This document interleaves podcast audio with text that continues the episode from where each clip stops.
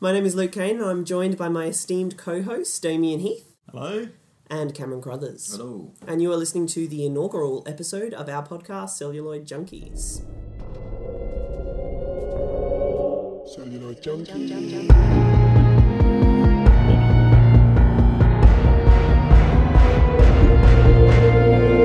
So every month we are going to profile a film that we consider to be culturally, historically, or aesthetically significant, even though we have nothing to do with the National Film Registry, who, by the way, have not selected this month's title for preservation. Although there is a Facebook campaign for its inclusion. I am talking, of course, about John Carpenter's 1982 gloomy science fiction thriller, The Thing. Somebody in this camp ain't what he appears to be. Right now, that may be one or two of us. By spring, it could be all of us. If it takes us over, then it has no more enemies. Nobody left to kill it. There's a storm hitting us in six hours. We're gonna find out who's who. Nobody trusts anybody now. Bennings was right there, Mac. I swear to God, it had a hold of him. There was one of those things out there trying to imitate him, Gary. You gonna let him give the orders? I mean, he could be one of those things.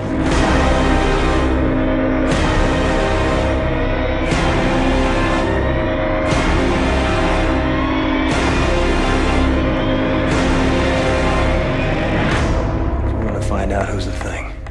Now, you should know there will be spoilers, so if you haven't yet seen The Thing, I suggest you get up out of your cave and stream, download, eBay the Blu ray, or murder someone and steal their copy of it before tuning in, because we are going to be going through this film with needlepoint precision, discussing its origins, development, production, release, reception, and reappraisal over the years.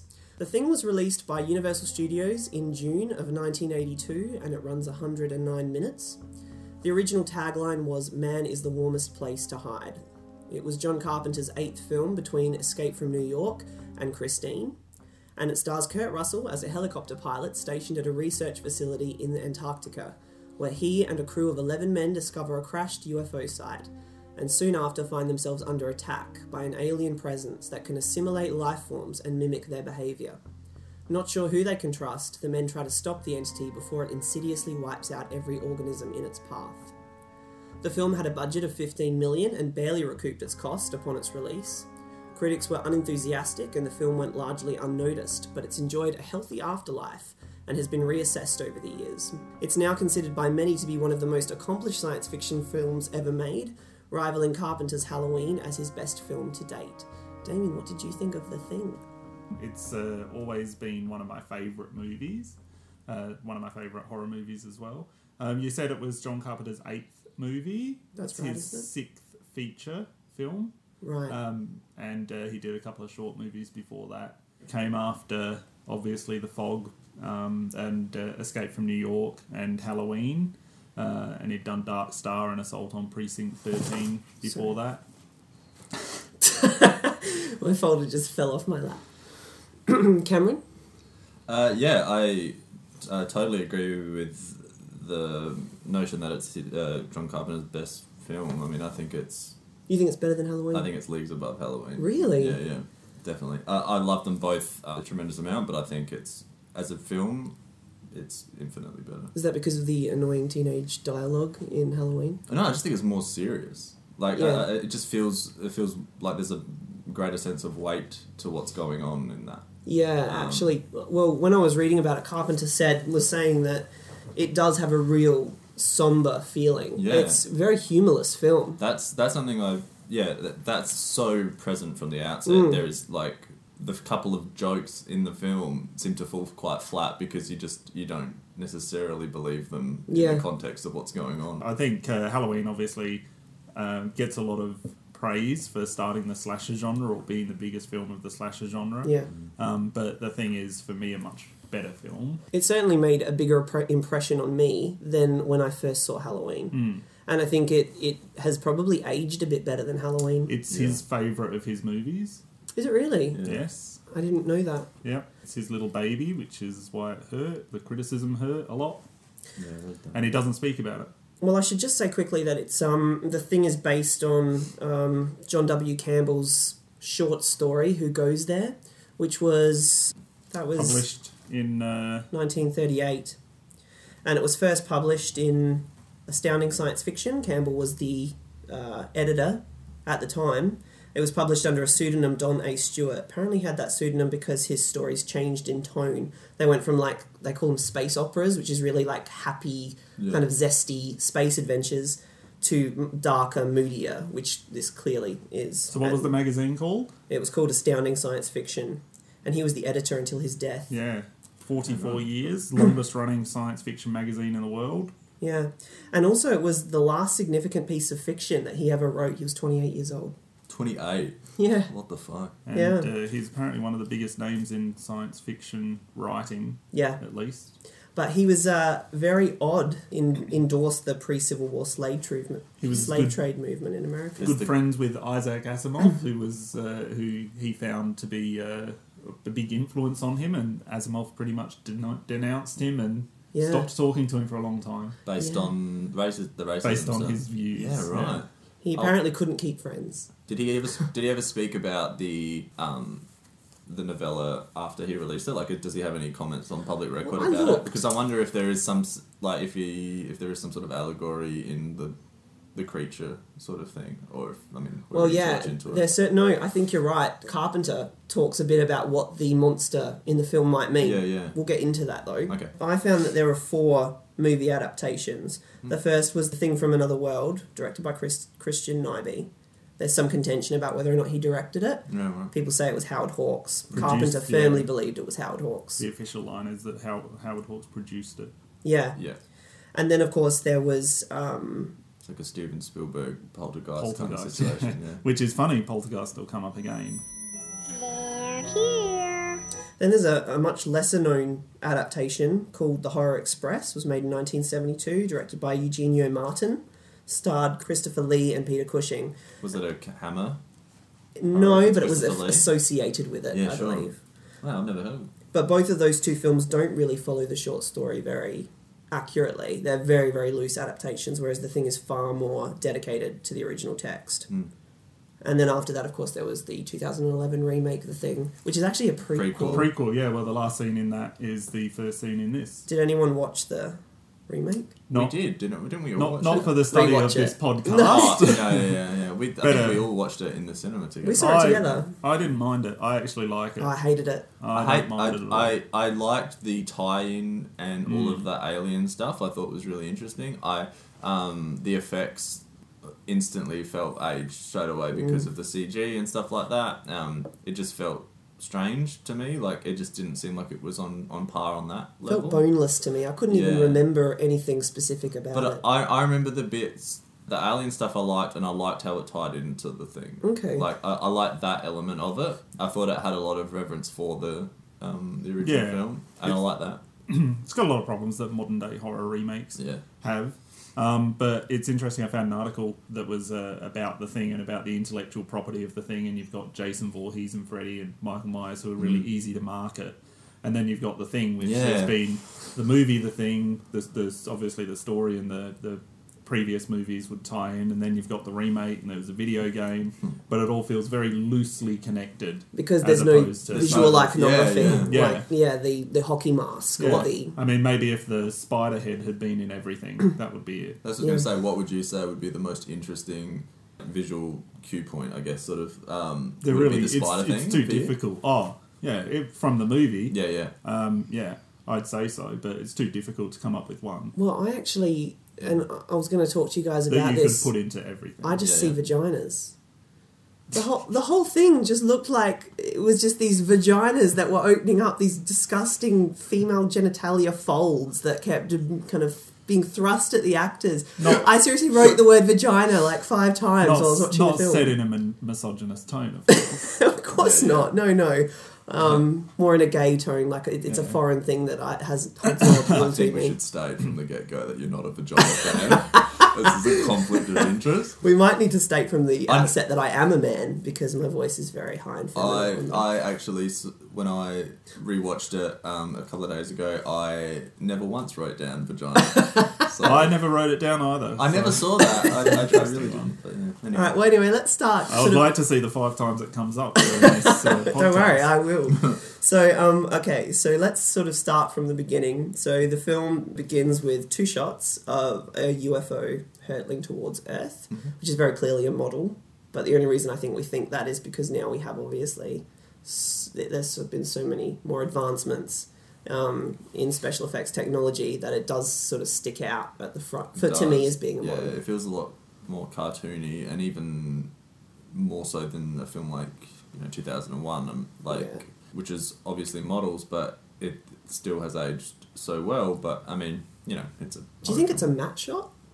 Uh, I wouldn't. Uh, I would say that the world would be like the Earth would be a matte Yeah. thing. Um, the actual spinning disc. I'm assuming it's a model, and it's like a, a not. They call it like opticals, which is what they just splice bits of film together and stuff. Yeah, because I I, know. assume though, because you know CG wasn't there, so it has to be some sort of trickery like that. But it does feel quite cartoony, like the actual um, spinning disc feels quite cartoony.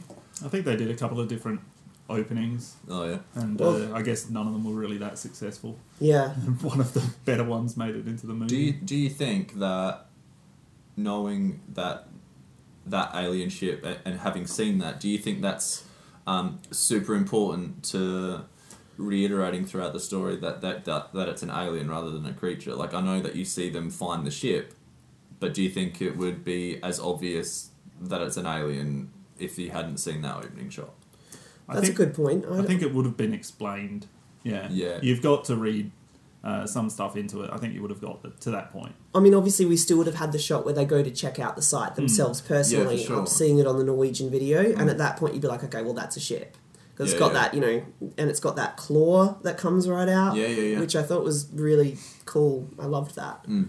But yeah, I, I don't know. I don't know. I really liked how, because I saw, I watched the original before this as well. And there's a part in the original where they all they all find the site and they all stand around it and they realize that they're standing in a perfect circle. Like, oh my god, it's a perfect circle. And then they realize that it's a ship underneath. And I kind of liked that the film kind of paid homage to that in that way. It was like through the the characters looking at a video of that scene that mm. essentially was a scene in the original film. So you should say yeah. John Carpenter loved the original movie. Yes, yes, he saw it in 1952. It was released the year before, and he said it was one of the most powerful moments, movie moments for him. I think I saw it in a re-release. It was one of those films where, as you watched it, it was so frightening that my popcorn flew out of my my hands. In other words, when they went up to the doorway and they had they had this uh, a Geiger counter, he's and he they opened the door and he's right there. I went nuts. And it's interesting that even though he loved that film, he broke so far away from that film with his version of the mm-hmm. thing. Which was intentional because he loved the movie, the original Yeah. movie. And I'm so glad he did because the original film is. I, I I started watching and I was like, oh, this is real B movie territory. Like, even for 1952, Yeah, it's right. so B movie. But then as you go through it, it does sort of take hold of you and it becomes. There were parts of it that were nerve wracking, oh, which is. Yeah, which is hard in a film that's that aged. I should say just quickly about the matte shots that John Carpenter had Albert Whitlock doing the matte shots, and he'd actually worked with Alfred Hitchcock initially on The Birds, and Hitchcock was so impressed with him that he worked on every subsequent Hitchcock. Did he work on that shot where the that very famous shot in The Birds where there's like was it like fifty two pieces of spliced film? No, no, this is the the real the the aerial shot looking down at the town after the car's on fire, and then you see the seagulls. I think it's Okay, yeah, seagulls yeah. that come you know Alright. from behind the camera into the frame. Hmm.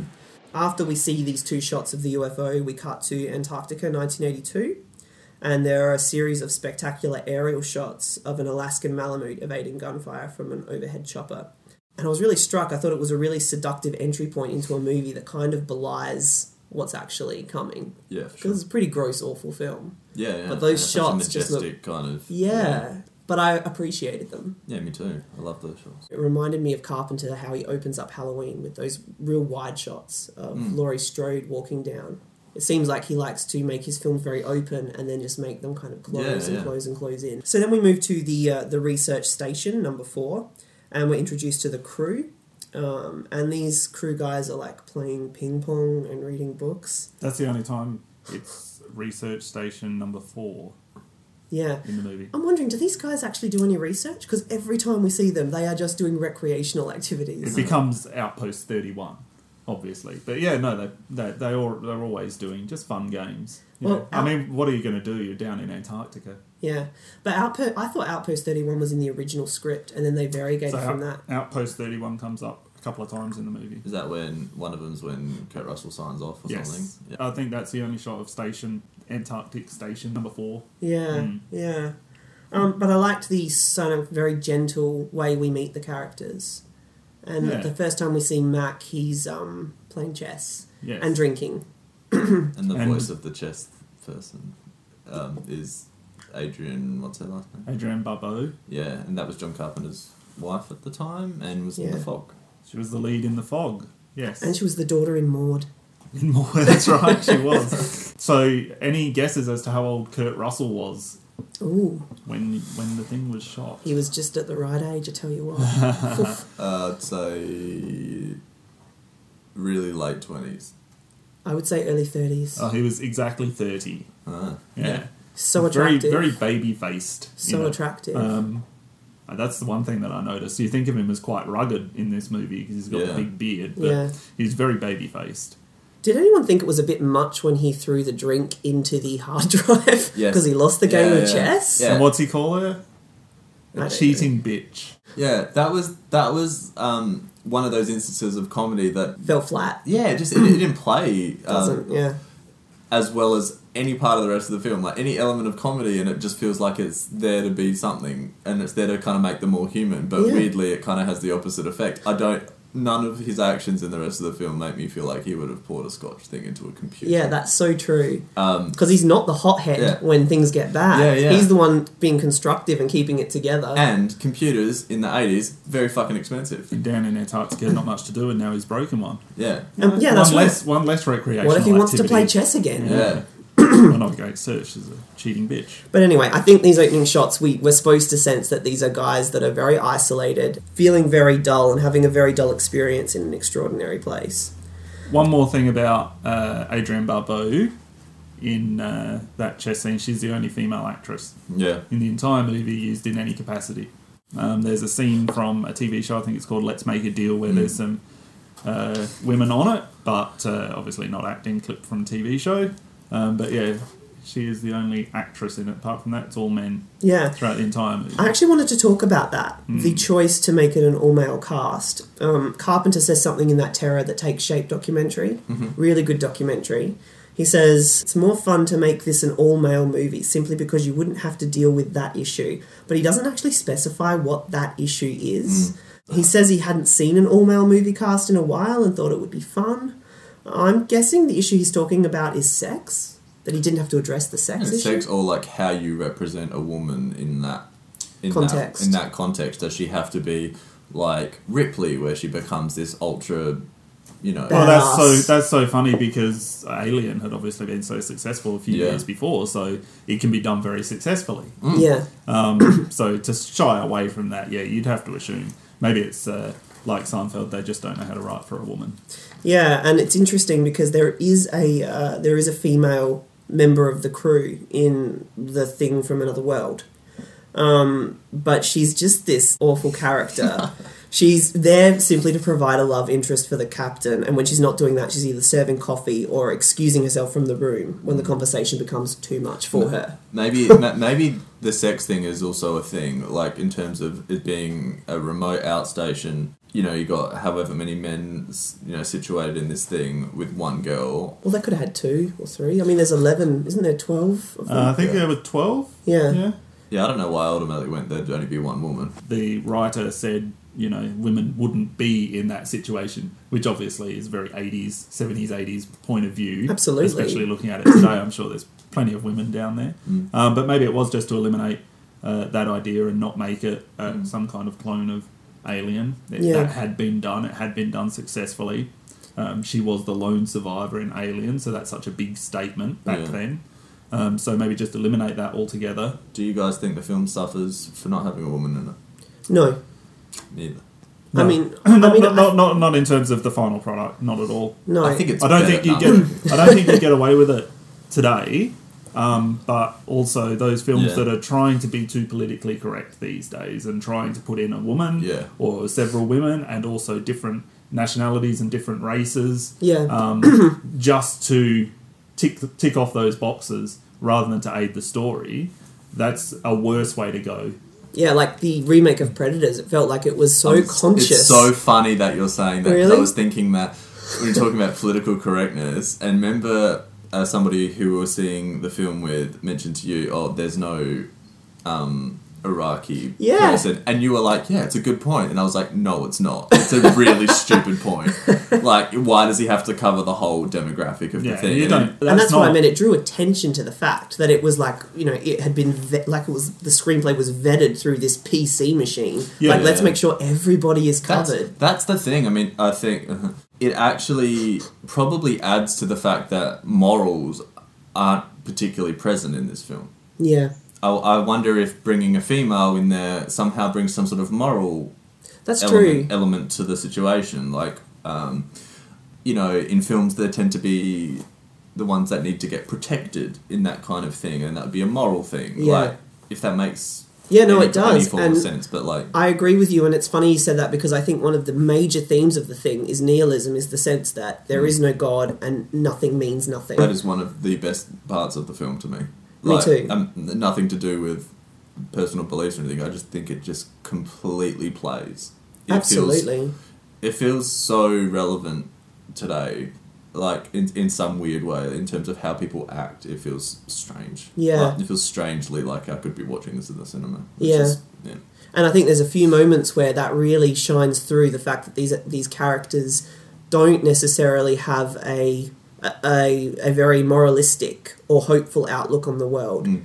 Particularly when, and I know I'm jumping ahead, but when they discover the alien ship and they Yeah. discover that they have encountered alien life, none of them care. They are all so indifferent. One of the guys is like, "Yeah, the government, you know, they've they've been doing it for years." So there's already that cynicism about the government, that mistrust of the government. Do you think that would be accurate? That they would react like that? I mean, I can't imagine too many people would react like that. No, well, no one gets excited. No. Yeah. No one gets, you know, Mm. uh, interested, and it's interesting point is the guy that said that line is the father of Amy Dunne in Gone Girl. oh really? Yeah. Oh my And goodness, it's funny that's because crazy. he's really good in Gone Girl and probably the weakest actor in this film. No, I did the same thing with Childs, and Yeah, I yeah, realized yeah. he was the guy from Requiem, like he's in that slimy. everything too, though. Like he's in a lot. He's in They Live as well, isn't What's his name? Keith David. Keith David. Yes. he's Is he really in They good. Live? He's Uh, he, he's the uh, the second lead in They Live. What do these things want, and why are they here? After famous- Rowdy Roddy Piper. He- is that that famous fight scene that goes on forever? Yeah, the uh, the long fight scene. He's also in uh, the Paul Haggis Oscar Best Picture winner Crash. There's something about Mary, Pitch Black, The Chronicles of Riddick, and Armageddon. Mm. Yeah, and he was Big Tim in Requiem for a Dream. Yeah. Hmm. What does he say in that film when uh, she she's uh, he's unzipped and he's waiting on the couch? There's I didn't get out for air. Yeah, that's like I didn't get it out for air. Yeah, that's a that's a gross scene. He is really disgusting in Requiem for a Dream. But anyway, let's get back to the guys. So, uh, one thing I wanted to say was that I felt that this initial setup of these characters felt very, very reminiscent of the way the characters are initially set up in Alien. And I feel like Alien is such a big, Im- had such a big Im- influence on this film. Um, only because of um, the mood, certainly for one, the tone, and also just that the characters are very natural and that it's sort of not a um, pristine, perfect place. There's muck, there's dirt, there's a griminess to it. I agree with that and also disagree to a, an extent. Um, Alien does introduce them all at a slower pace. Um, you do get to see them, you know, there's those birthing scenes of them coming out of the sleeping chambers and everything. Um, in this film, you do get a little bit lost at the start as to who's who, how many there are. That's one of the things I think it doesn't set up perfectly. Yes, um, although I don't think it suffers from that syndrome as much as Alien 3, where you cannot tell Yeah, you people tell, 'cause apart. Everyone's got shaved heads. Yeah, but I mean, if you look at this film, it's facing the same challenges. Most of the men are bearded. Very often, they're covered in glasses and in suits. Hmm. Um, yet, I still felt like I could follow individual people far You easier could, you could, In- uh, when you Uh, The thing. In the thing. in the thing. Yeah, as opposed to Alien Three. Oh, Alien 3. Yeah. Yeah, yeah. I think Alien does it better, the first one. Yeah. The first movie does Oh, it better than the thing. Yeah, Yeah. Do you? It's interesting that that got brought up because I have always thought that this film is not recognized on the same level as Alien, and I always feel like it should be. I feel like it should always be mentioned in the same sentence. Alien is the better film, granted, but not by a massive margin to me. I think Alien has more more depth to it, Yeah, I and don't that's know. why it's probably regarded as a lot. I think better. Alien has a bit of a sharper edge to it. I think that Alien is a bit hits you a bit harder than the thing and does. th- again, Alien has that iconography of the alien. yes. Um, this film does, but all of those things. Yeah, Yeah, I always found myself far more um, threatened by the thing than I did the alien. Like I, Really? I yeah, I, personally, yeah, yeah, yeah, but yeah, I don't, I don't know, don't know what that walking means. around in town at night, Yeah, yeah, yeah, looking yeah, out for things. yeah, yeah, yeah. But I didn't know what I was looking for, um, so I just looked at everyone with skeptical. eyes. I probably don't agree that Alien's deeper. On some level, I, I, Really? don't, I don't under I don't understand that they're, they're still. I don't know that it's deeper. I think it's more frightening. Yeah, I don't. I, I, I, I think Alien is the better film. I don't know. I'm not 100% sure why I think that, but I, I know that it is.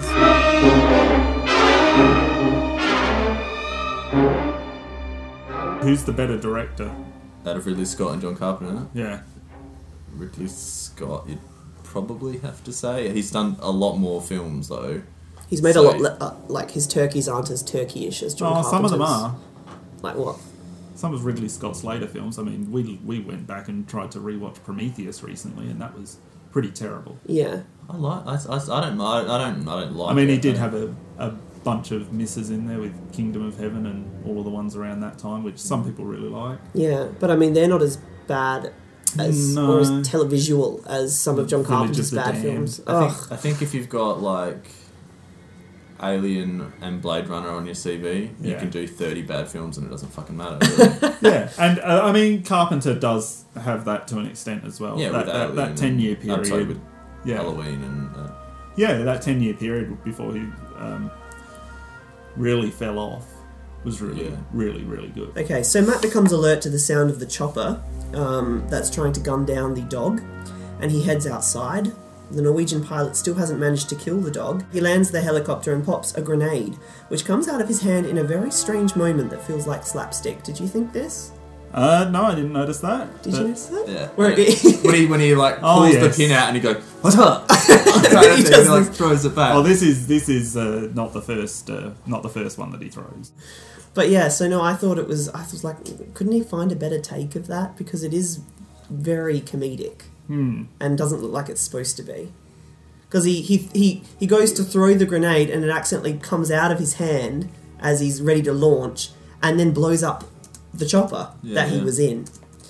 And then he starts ranting at all of the guys in Norwegian. They don't know what's happening, and then he starts firing and he shoots one of them in the leg, and that's when the captain Gary shoots him in the eye. which is a which in complete contrast to that grenade scene is actually quite hard hitting and just yeah like I, I really really love that scene Yeah. I think it's so good um, And Gary is the character that comes closest to showing that he has a conscience. Yeah. You can Carpenter Yeah. labours on him, and you can see he's really upset when he realizes that he's killed that Norwegian guy. And then later through the film, he's the one that struggles the most with the idea that his friends are no longer his friends. Um, definitely He says, uh, yeah, rants Norwegian. It does translate to "get the hell away." It's not a dog. It's a thing. It's imitating a dog. It's not real. Get away, idiots. Well, that was clear. If only it was in English. I don't know. I didn't watch it with subtitles. The Norwegian gunman was played by Larry J. Franco. Uh, he was uh, Kurt Russell's brother-in-law at the time. ah, Uh, he acted in three films, which were obviously The Thing, The Strongest Man in the World, and later with John Carpenter, They Live. Uh, he's a producer. He produced this film. He produced seven of Carpenter's films: Escape from New York, Christine, Starman, Big Trouble in Little China, Prince of Darkness, They Live, and this one.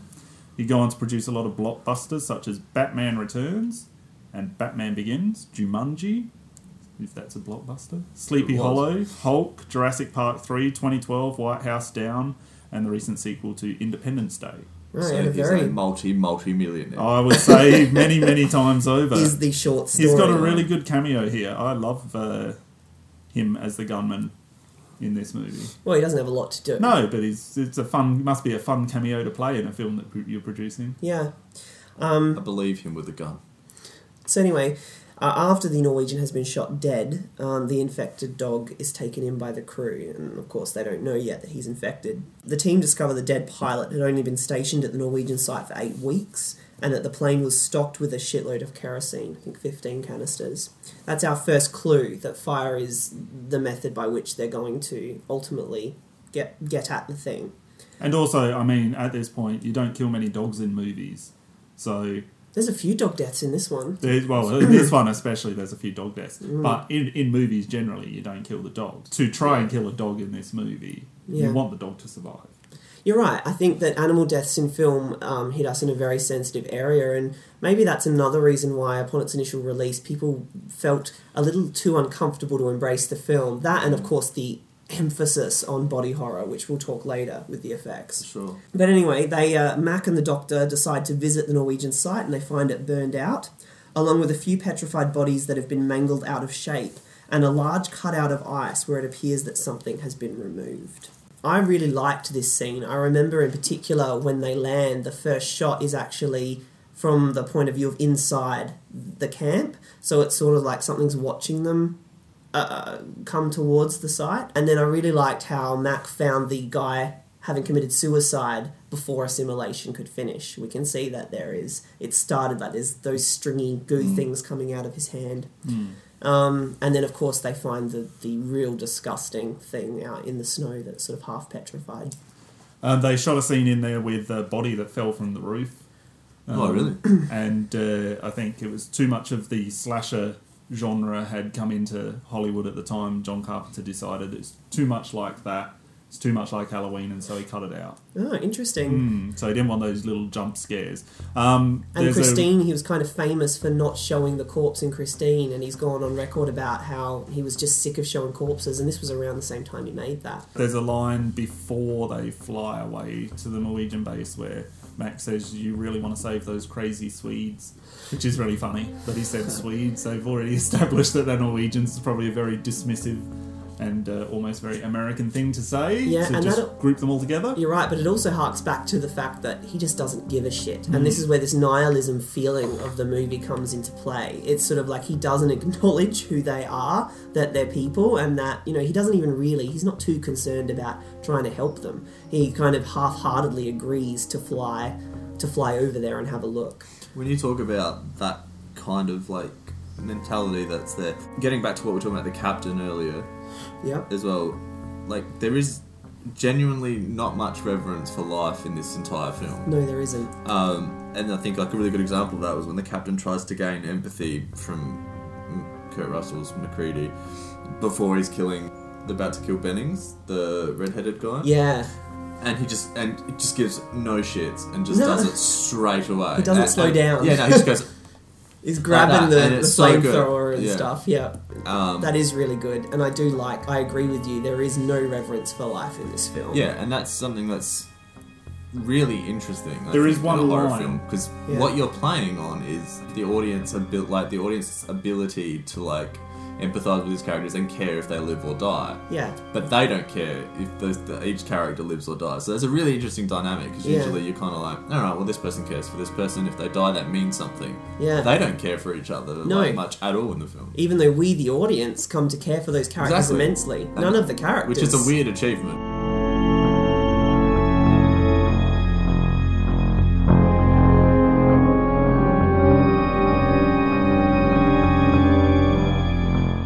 Dog walks into a room where there's a shadow on the wall. Yeah, that's right. Okay. Who we assume is Clark, but we don't. We're not ever Well, not- explicitly told Not that. really. I don't think in the movie you necessarily assume it's Clark straight away. Do you know the story with Carpenter and who he got to play? Well, Carpenter says that he got a stunt man to do the shadow. so Is it that looked correct? like no, yeah. So it Yeah. looked like none of them. Al- Although not many people believe that. Not many people believe that he, he got that. He's tried to throw people off the scent of No, who just- that yeah. was in that shadow. Um, there's uh, quite a debate about who the shadow could be. For years, apparently, it was pretty much accepted that the shadow belongs to Norris, who was revealed as a thing. Well, I only assumed it was Clark afterwards when um, Blair is talking to Mac. Oh no, no, Blair is talking to Clark and says you were alone with the dog for sixty to ninety minutes without it being in a decontamination type process. And Clark admits that he was, and that's why I assumed the shadow on the wall was him. But I think it's kind of great that Carpenter doesn't give us the answer. But the scene, the scene where the dog walks around the camp and walks into this room, who's uh, only ca- uh, this person's cast in shadow on the wall, um, so there's no chance the audience could know who it is at this point. Yeah. Um, it foreshadows a lot of the doubt that runs through the rest of the movie as to who is or isn't, even though nothing's been said. Yeah. The dog's going in there, you immediately think, who is that? And for whatever reason, that foreshadows what's going to be coming. And Um, we immediately sense that the dog is not really a dog because that that that station is crowded for a long time, and then it's sort of people leave, and the dog is hiding, and then waits for someone to be on their own and to be vulnerable. Yeah, and there's a lot of those things that come up. Okay, there's the shadow, there's a conversation later, and there's another conversation later, and then so that doubt kind of builds a little bit until you think, oh, something's not right here. Obviously, they're off checking out this Norwegian base. Yeah, Uh, you see that something's definitely not right. yeah. But yeah, there's a lot of debate about who that shadow belongs to. And um, later we see when uh, Mac and the dog get back from the Norwegian camp, um, the dog is watching them land through the window, and again we get the sense that it's not really watching them as a dog, that it has a vested interest in them, and it's it's carefully assessing everybody around it. Um, we then have more shots of the guys playing pool. So they were playing ping pong earlier, now they're playing pool, watching TV and smoking a joint, playing cards, and I just couldn't help but think that I wanted their job.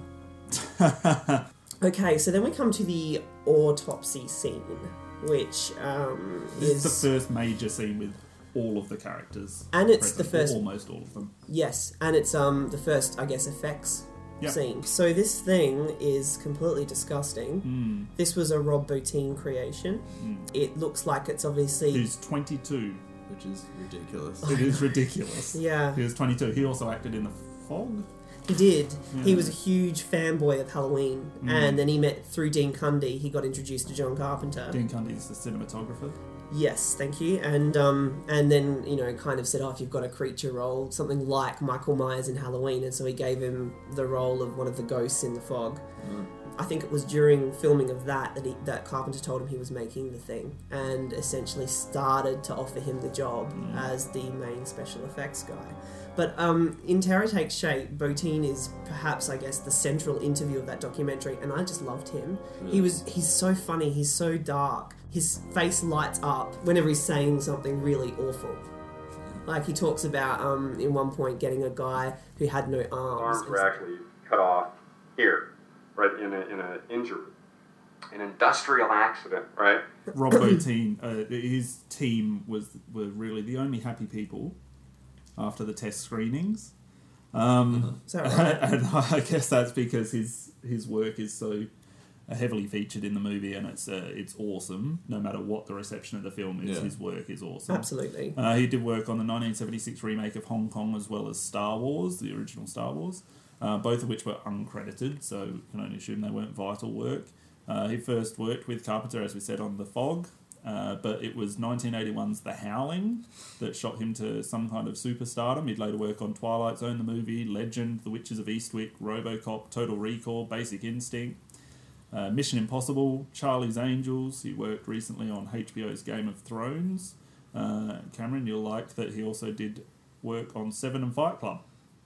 What was he needed for in Basic Instinct? Oh, maybe he was one of those. Is this a reference to vagina, Luke? I didn't know Sharon Stone's vagina was a special effect. but there you are. Um, I thought it was also interesting. effect. He um, he put his heart and soul into this film, and he actually lived on the Universal lot for a year and five weeks. And by the end of filming, ended up in a hospital with a severe case of exhaustion. Mm, yeah, I read that. He's uh, he had the a kind of compound about ten minutes away from the Universal Yeah. lot, I And he was so overloaded with work that they then brought in Stan Winston to just do one of the effects, Mm. which is we'll get to that the dog pen effect. Stan Winston, who had worked on Alien. Yeah. And I think this is the first time where all of the characters are standing around and they are, I guess, interested in the thing that they've found at this site, but there's no real ex- excitability or, or you know, it, there's not really a, a major sense of distress. They're all kind of looking at it like, yeah, okay, it's a corpse of an alien. Mm. Um, and I think this again harks back to that idea of well, they don't really care about anything because there's nothing to care about. Yeah, for sure. But the doctor remo- removes human organs from the corpse. Meanwhile, the dog is locked up because he bites one of the guys. Now, who is the guy that he bites? Didn't realise someone had been bitten. Yeah. Yeah, or he goes, ah. It, Right. it kind of suggests that he was kind of gently Was it not attacked by just the in the way? I thought the dog was just in the way. Anyway, It's um, the pivotal plot point. one of my favourite moments in the film is when the dog is brought into the It's pen. not a zombie though. I guess a bite doesn't make someone into a thing. Well, I would I would think how how how does it contract then? Who knows? I assumed it was with contact, certainly with Just, contact. just, just with contact. I would have thought one of those tendrils would have to come out. Well, yeah, we see that the thing does that Something in some would have ways. to transfer into. But when it's like doing its insidious contact, Hmm. It's obviously, you know, can't just shoot a tentacle out and grab someone. Hmm. I really, really love when the dog is is um, Yeah. sent into the pen and the feeling between it and the other dogs and the way Carpenter captures that. Yeah, yeah. It's and really the, cool. even the composition of the shot with the dog framed centrally, staring right ahead. Yeah. It's really interesting. and its ears go down, its neck kind of goes down, Yeah. kind I of think like all of the dog shots in the film are, are very very good. You know, like you see like uh, like it's such a strange thing to talk about, but like in all films that you see dogs, they always seem very like I don't know like posed or and, Yeah. and this is kind of just it feels you don't notice them as No. being different from human in this. It's weird. Yeah, I agree. They are really well done, and I guess it would have taken him many, many shots to get that effect in the film because they are really well done. Mm, well, we've we've shot with dogs. We have. They're difficult. They are. So this dog was either very well trained or um, John Carpenter was very lucky. Yeah. Because even the hundredths take to get what he got. Is Yeah. Pretty, Yeah. pretty amazing. This is where uh, the dog starts to. We see our first uh, mutation where the thing reveals itself. Just even before that, how sorry did you feel for the other dogs? Yeah, I felt bad. Yeah, horrible. Yeah, being it is stuck in really that horrible. cage. It is quite difficult to watch in that sense. If you love dogs, This dog, it it it kind of twists its head back and forth, and then the head literally splits open, and you see this purpley, disgusting thing inside the dog, and then all of these crazy tentacles come out, and these like spindly type things that move really rapidly and the whole thing is kind of a little bit it's not like watching alien where you see little moments you see everything straight away Yeah. it's lit in a way that you only see parts of it very suddenly, And and, the then you don't see in that them. scene is like really really good. Yeah, you really don't. You couldn't after that scene. You couldn't really draw what you'd seen. You wouldn't be able to Mm. clearly illustrate it because you're you're you're shown it very graphically and in prolonged shots, but you're still left with a sense that you're not quite sure what you've seen. yeah. And I think that's one of the film's virtues. One of the crew see this So that was Stan Winston's work. Yes, we should say that. Yeah. This is his only real part of He was co- he came on because uh, Rob Bottin and the team were overloaded with work. Mm. So he came on, refused to accept credit, so he just got a thank you. Yeah, and he's very gracious in the documentary about that. He openly admits that this is Bottin's film Mm. and that he just came in to sort of. So I wonder if he uh, refused to accept credit after seeing a cut of the movie and he saw that some of the other work was such a high standard, and he, He didn't want to be it. lumped in with uh, accepting credit for some of that other work, which Yeah. is obviously a lot more extensive than this. No, that was. I, I thought. I thought he did well there in the doco when I saw that. Mm. It was Rob's film, and he should be very proud of it. I'm, I'm thrilled for him, and I'm, I think what he did is outstanding. So this is when I first wrote down vagina. Hmm. This is the. This is a huge vagina. Like it's huge, and it like opens up, and then there's like teeth and tongues in the in this thing that's this. I can only call it a vagina. That's Oh. what it is. It's pink. It's it's like dribbly. It's gross. It's a vagina. Radio. And all the men at this point, um, Mac sounds the alarm. He can hear, um, I think he can hear the dogs barking or gunshots.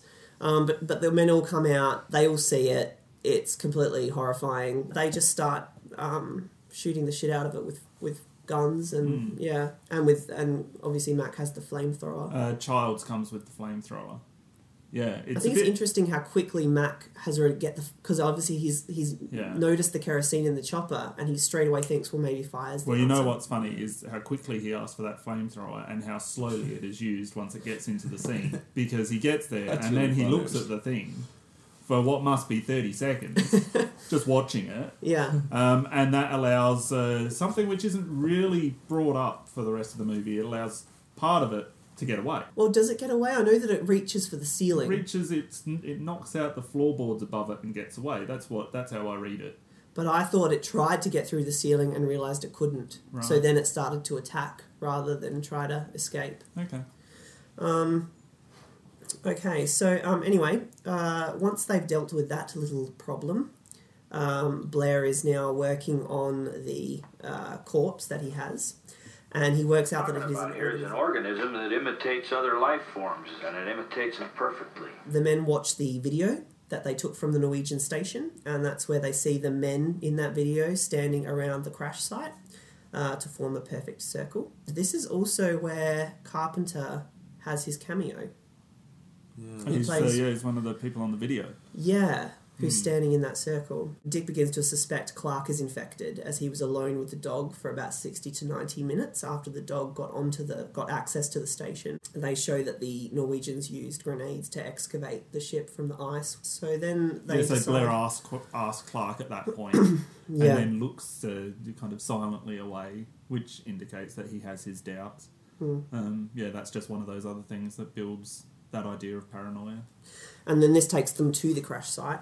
One of the men suggests that the ship's probably been there for about 10,000 years, 100,000 years. 100,000 years. 100,000 that's- years. Very quick to different. determine. it's been there for 100,000 Yeah. years just by looking at it. There's some crazy science in this movie. That's not the only part. But yeah, very just insanely quick. I'm sure they were very intelligent. Yeah, you're right. Didn't even need to go and get No. some vials and some tests, No. sit around. Surely that would take, you know, weeks to get a result like that back from the lab. Yeah. And then this is where we get the men acting strangely indifferent to having discovered alien life. Happens all the time, man. They're falling out of the skies like flies. Government knows all about it, right, Mac?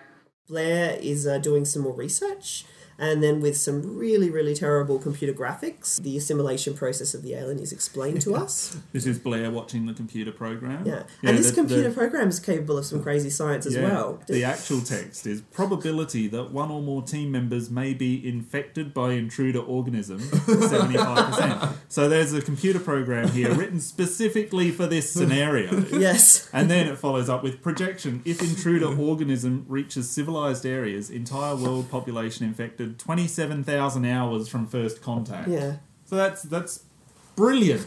Utterly brilliant. You can't do that these days with uh, advanced technology. I kind of wanted the computer to break it down into days for me because Well, couldn't get my head- 27,000 hours is 1,125 days, Which is how many years? which is uh, three years and one month.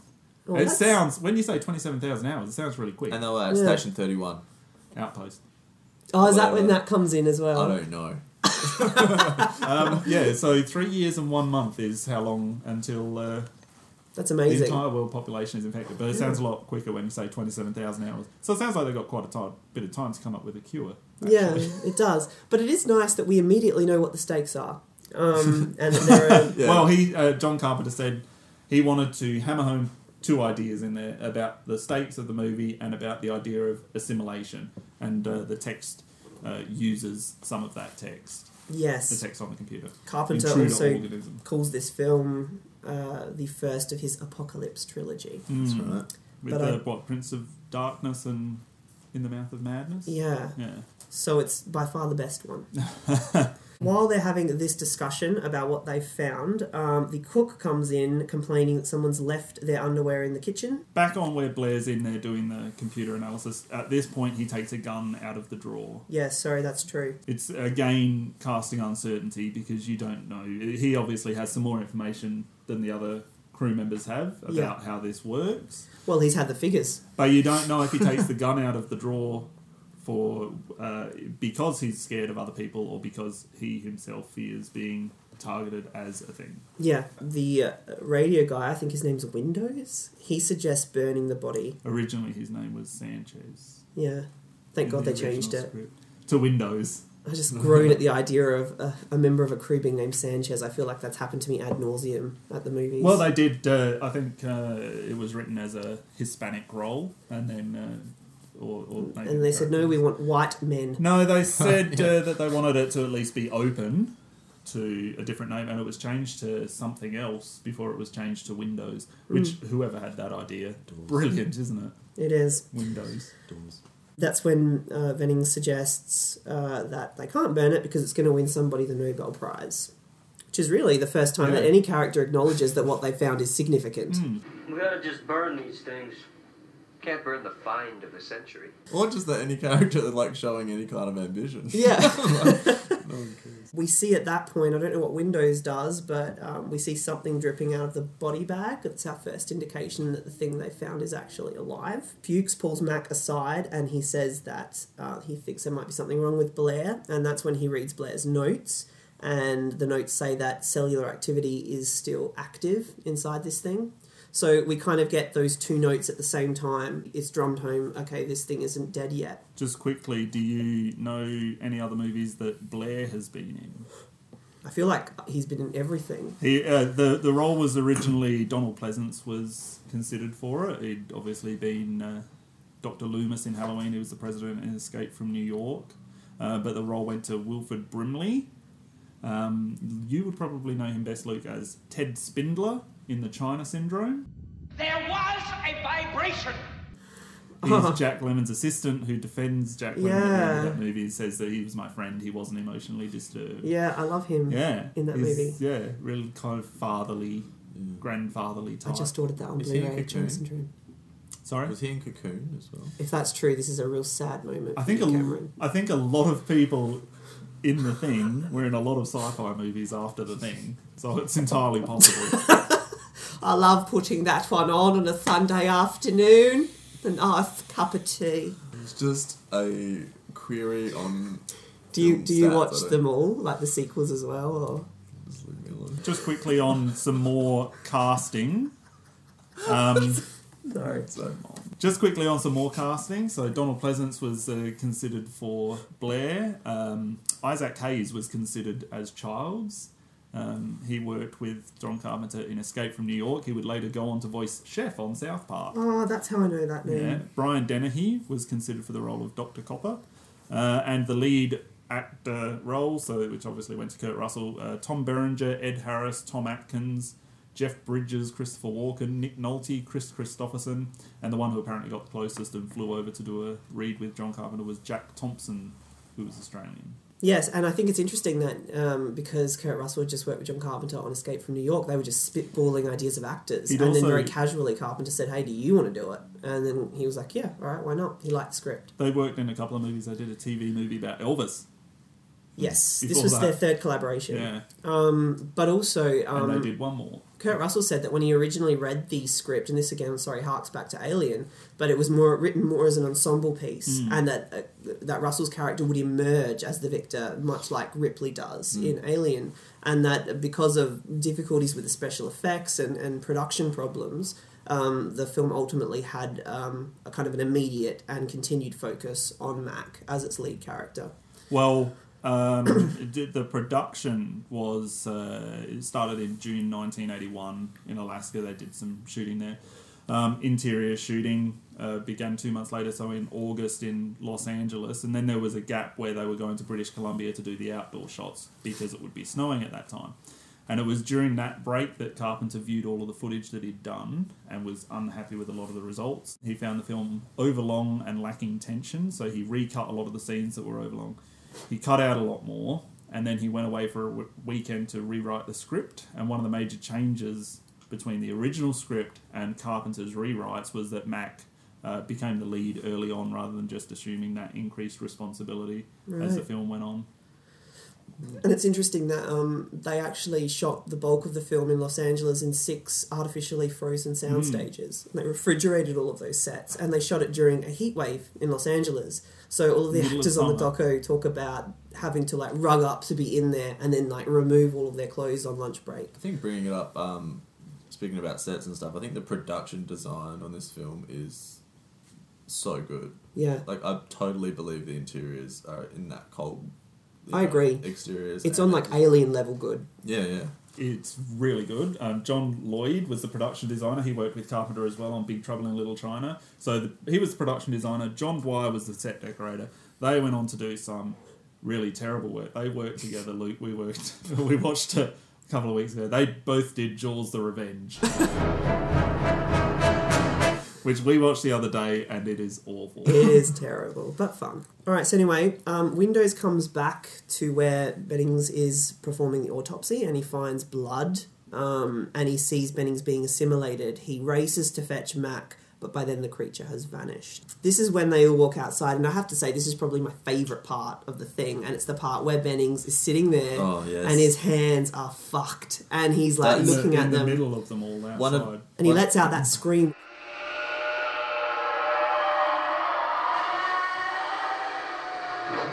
That scream, I just think Donald Sutherland. Yeah, yeah. Invasion of the Yeah, Body yeah. Snatchers. Oh, Yeah. That's yes. what I. That's what I think. It's the same kind of shot. Yeah. And obviously, this movie has I- a lot. A so lot. powerful though, such a gothic image. On my on my notes for this session, it's like Benning's turning into the thing just before he gets burnt by Kurt Russell is genuinely unnerving. The other night when I was watching it, I, I was like actually kind of my, my toes sort of cringe at that. Yeah. all the time. Well, I hadn't remembered it, and so when it came on, when I was watching it, I actually just watched it last night. It was, I was just, oh, chills went down my Yeah, spine. I that- thought it was such a powerful moment. It's such a good yeah moment of sound design as well. Like yeah. yeah. It is really good. And the other thing about this scene is that there's a new set of colours. It's all been white or Mm. black at this point. Um, the light around the base in the background is a very, very crystal clear Mm. blue color Mhm. and then there's the fire of uh, fiery orange color. Um, so those two colors are really very much introduced into the movie at this point. Kind of, and they come like to it. one after the other. Mm. It goes from there to when they're they're burning the bodies, and the camera pans up, and we see the red smoke. Mm. Um, and it is, it's it's a vivid, it's really a vivid beautiful. moment. Yeah. beautiful colors. Mac then um, is uh, with someone, it might be Fuchs, and he uh, asks to be alone, and that's when he sees Blair running from the chopper. He Mhm. goes to the chopper and finds it's been tampered with. He then hears gunshots and finds Blair is uh, has kind of barricaded himself in the control room, and he's destroying all the radio and the machinery in there. Um, someone comes in and might be the cook and says he's killed the dogs. Um, and then we get that validated again when we see Clark go in and he sees that I think he's axed one of them. He uses Yeah. an axe. So this is when the mu- movie suddenly gets very loud. This is the first stress scene, the first real interesting psychological interplay between the characters, um, and it's where that that level of mistrust that's been Mm. building, um, that started with tiny innuendos about the government, is now Yeah, well, creeping Blair's- much closer to home. Blair's anxiety could be about his findings, or it could be him being taken over by a thing. Um, we're not sure yet. You just think he's gone crazy at this point, Yeah. whatever it is. Um, he, interestingly, in this scene, he still tells Mac to watch Clark, so he's still casting doubt on others, which is something a thing would do as well. That's true, and um, I, I think it's nice that the crew try to reason with him at first, and he just starts firing bullets. Yeah. Mm. Um, so then ultimately they have to they disarm him with I think it's a tabletop. They come they kind of ambush him and throw get him on the ground with that. They then lock him in the tool shed and they give him a shot. Uh, Blair tells Mac he doesn't know who to trust, and as you say, he warns him about Clark again. Outside, the men regroup and they have their first conversation, their first kind of relaxed conversation about trust. And one of them says, So how do we know who's human? If I was an imitation, a perfect imitation, how would you know if it was really me? The doctor suggests a blood serum test. Mac tells his men to keep an eye on Clark. So I don't think he's convinced that Blair's infected at this point. Later, when Blair asks him to be let outside, I know I shouldn't skip ahead, but I didn't think he was um, convinced then either. I think that there's a fundamental character difference between Blair and Mac. Blair, his immediate reaction is, well, let's just all suicide to stop this thing. And Mac's far more optimistic and less nihilistic about it. And I think that's why Mac doesn't want him with the men, even if he isn't infected. He wants to find a way out that doesn't involve them losing their lives. But what we get to now is the, the tampered blood bag scene. I think it's a great scene. They they walk into the storage room, they open it up because they need they need storage blood um, in order to test against the alien blood, they think there'll be some kind of reaction, and that's how they'll work out who is infected and who isn't. Only to find that all of these blood bags have been tampered with, that there's there is no blood. they work out that only the doctor and the captain have access to the keys. Both men deny having tampered with it, and that's when sort of things become a bit violent. Windows goes for that gun, and is this also where this is where the captain surrenders his authority? Mm. It was the point in the original script, obviously, where somebody takes the lead role. Which And was at this point, the Mac. captain's been useless and should give up authority because he's just this little wet mop that's crying that all of this is happening. And He the doesn't one seem that's, very captainly, like the whole the whole film. He, and he, I feel like he just sort of gave it up. Like, it reminds me of too the pilot in Flying High. yeah, That's what I get Yeah, from yeah. him. He's about as useful. He's got Um, a really cartoony kind of face. He doesn't does, yeah. like plasticine kind of thing.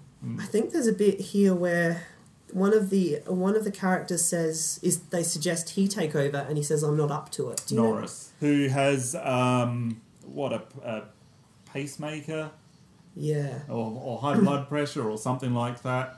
Um, so he that's the reason that he turns it down. He says, I'm, "I don't think I'm up to it." Well, I heard on the documentary the actor say that in his mind, he because they, they apparently the actors would have a lot of discussions about do you know you're the thing? When do you know? When do you switch from being it to me? And the actor said that he liked to think of it as a bit of a slow burn process where mentally you could feel yourself being completely taken over and obliterated by this thing that was eating at you. And he likes to think that his character forfeited the opportunity to be captain because he already had started to feel that he was ultimately changing. Norris, I can't see anybody objecting to you.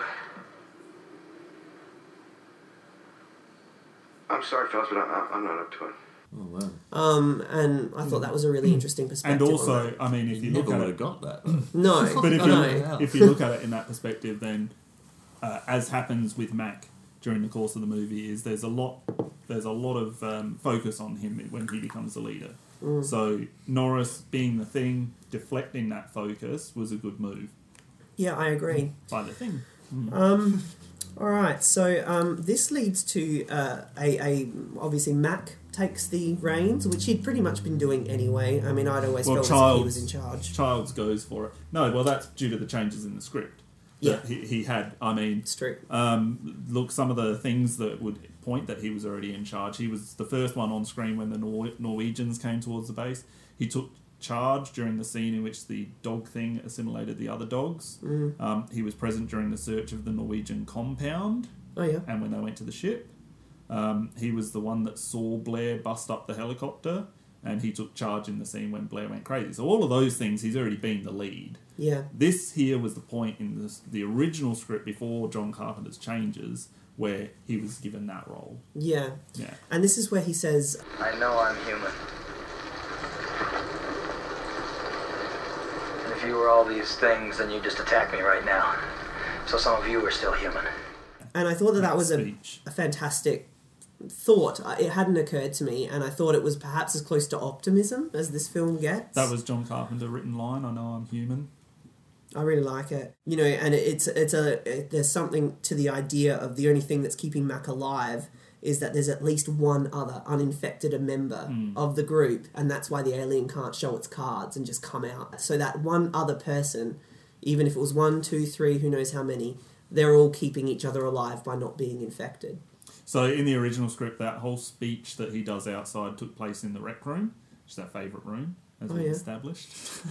um, and it started off with, from what we know, this thing likes to go one on one, so we stick together as much as possible in twos and threes. And then he goes on to discuss the possible tests. So all of that original part of that, um, the the first part of what's in the final film, This thing doesn't want to show itself. It wants to hide inside an imitation. It'll fight if it has to. But it's vulnerable out in the open. If it takes us over, then it has no more enemies. Nobody left to kill it. And then it's won. So there was none of that in the original one. Um, so obviously, and it didn't. It took place inside rather than outside. So there are a couple of really good changes there Mm, absolutely. because that that scene is very pivotal, Yeah. uh, very memorable. It's one of the better scenes in the movie. So from there, um, Mac orders Fuchs to continue Blair's work, um, and he puts the three suspected infected members of the crew, Gary, Dr. Copper, and Clark, under guard. Um, this is uh, I've made a note in my notes that this is the first scene in which I really noticed the score. Yep. of the film, um, which has been ambient for a Say lot. the uh, of name of the composer. well, it's Ennio Morricone, yeah. um, who's obviously done a lot of very big scores. Um, And he his scores combined with the electronic pulses that Carpenter wrote, and they're very very clearly Carpenter score. It's a very clear Carpenter score. well, John Carpenter chose him because he got married to songwriter Yeah. Ennio. Yeah, that's right. Yeah. Um, he was most famous for the spaghetti westerns of Sergio Leone, Fistful of Dollars for a few dollars more, The Good, the Bad, and the Ugly, Once Upon a Time in the West, as well as Cinema Paradiso, Days of Heaven, The Mission, The Untouchables, Bugsy, and he did uh, Tarantino's most recent film, The Hateful Eight, which also starred Kurt Russell. Which also bears a lot of resemblance to the thing in a lot of ways. Yeah. Yeah. And this is the first movie that Carpenter did not do the score for. First, first of his own movies Mm. that he didn't do the score for, which weird. is the first of a, the first of a lot. Um, It's thing- weird that it still feels so Carpenter like. Yeah, well, that was uh, uh, Ennio Morricone. I think he um, said that's his Yeah. thing, and he uh, wrote it that way because he thought it would fit with a lot of the stuff that Carpenter's done. Yeah. Yeah. But it was, um, yeah, it's uh, obviously it's been in the background a bit more, but now it's uh, kind of coming along and being a bit more pulsating. The score, Yeah. it's a really good score. It is a really good score. I don't think it's a great score. I think Mm. it does its job, but I don't know that I would, you know, say it was up there with Psycho and Jaws. It's not. There's no real like. There's no real anthem for when the thing comes in the way that No, there is for those films. but nor should there be because Well, that's what you say, Damien. it's not one of those So scores anyway, that um, tells you when you're supposed to feel like, something. I get knocked How would that go? boom, boom, boom. Boom, boom, bum bum. We go The things here. Okay, so anyway, um, then we get Mac leaving his audio recording, which he's obviously doing for posterity because he's at this point not too sure that anyone's going to make it out. And he says, Nobody trusts anybody now. We're all very tired. And then I thought what he did was cut out the We're all very tired. Like he, he rewound it and, and recorded over that and changed it instead to There's nothing else we can do, just have to wait. Which I think is is more optimistic. Again, it, it, it speaks to this character's he thinks more constructively and isn't applying doomsday ideas to this whole situation. It's weird that he rewound it and went over it, so it had a different Well, feeling. is later. that what No, no, happened? I, I think Yeah? you're right. I, ju- I just think that that's such a it's a weirdly deep character trait. You know, It like is. yeah. And it's kind of not really explored any further than that. Do you feel like Kurt Russell's character would have been the kind of person to record a diary entry? I don't know. I, I, mean, feel it, strange about it. it feels heavily ripped from the last part of Alien. Or just like any film where they're just trying to have some sort of exposition, like Yeah. I don't know. I just feel I mean, look, you can imagine anybody, I suppose, if they were faced in a life or death, death situation, Yeah. wanting to have something to leave. Um, Maybe, uh, maybe they were going for a sequel. did I really If it got need good it? reception. Someone could find Mac's Yeah. radio recording. yeah, like I don't think it gave us any new information. No, I probably didn't need that scene. Yeah. Following on from that, um, the the piece of clothing that was left in the kitchen, which um, we have to assume the alien left it in the kitchen and didn't know where a piece of clothing would naturally go, so he just put it there. But there were was that was that underwear?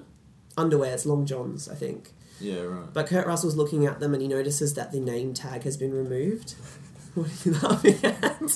Lo- Long Johns. Isn't that what they are? Oh, it's a funny word. no, I was just laughing at. Uh, anyway, um, so yeah, the name tag's been removed, so we know the alien's actually quite clever, and I mean we've already pretty much established that from the opening scenes with the dog. But um, Fuchs has a really good idea here. He's still obviously carrying on Blair's work, and he suggests that A everyone. make- small particle of this thing is enough to take over an entire organism. And everyone should prepare their own meals. And I suggest we only eat out of cans. So they're already thinking in a very paranoid way because they have to. Fuchs is left alone, the power shuts off.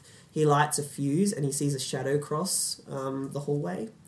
He then finds Mac's jacket ripped in the snow outside. Now, I assumed immediately that somebody, and especially obviously after the blood test, that this was the alien framing Mac. And the reason I think he would do that is because, as the leader and the shrewdest member of the crew, he represents the biggest threat to the alien. Well, that's right, and that's the the kind of focus going on to the leader that Norris didn't want. Yes. Fuchs then goes missing, so he can't even report Mm. about seeing Mac's. things. Is that the last time we see him? Yes. Yeah, that's the last time. So then the men pair up and they all um, go on a search party. Mac's team checks on Blair during this time and he asks if he's seen Fuchs. Blair has made a noose, which is just hanging Yeah. there. This scene's heartbreaking. you reckon? Yeah, I Thought it was love it. I funny. love I, I, yeah, it, just, it's, it was a really perfect looking rope. It as well, like, was. wasn't it? I love the way it's played. I think it's really good. I half expected him to kind of turn around holding a martini. I don't know why. this is when I, I mentioned earlier. I don't I don't get the impression Mac is worried about Blair being infected. Blair's actually really genuinely asking, "Can I please Mm. be let back inside?" It sounds like a reasonable request. It does, yeah. And we know obviously the alien can mimic and imitate, um, but I guess because there isn't too much humanity or sentimental moments in the film, the few that there are, we Mm. really notice, and that Yeah. is a real human moment where he is just asking to be let out. Yeah, I feel sorry for him when he shuts the shuts the window, leaves him there. Yeah. Anyway, the men do find Fuchs. Uh, well, they sort of find him. He they find his glasses and a burnt body, which they assume to be him. Um, that's when Mac notices the lights to his shack and that somebody has either been in there or is currently in there. Him and his team don't return for forty five minutes, and we see we see the men sort of kind of very anxiously waiting for them, wondering where they've gone, all inside the station. Nails returns alone. He was a member of Mac's um, team, and he says that he found the torn clothes of Mac and cut him loose because they were obviously on a tow line searching through this real hostile weather. So he found a patch of clothing that reads R.J. MacReady. Yes. And we already know at this point that the alien uh, has been removing tags. Hmm. So it, it just doesn't make sense that uh, it would have just been the alien or, or Mac assimilating and then his clothes being left there. Why wouldn't the alien have removed the name tag if it had Mac? They're saying that this uh, piece of clothing was hidden in Mac's, uh, Well, that's true. Yeah. uh, and that he, But why would it didn't bother? hide it well enough.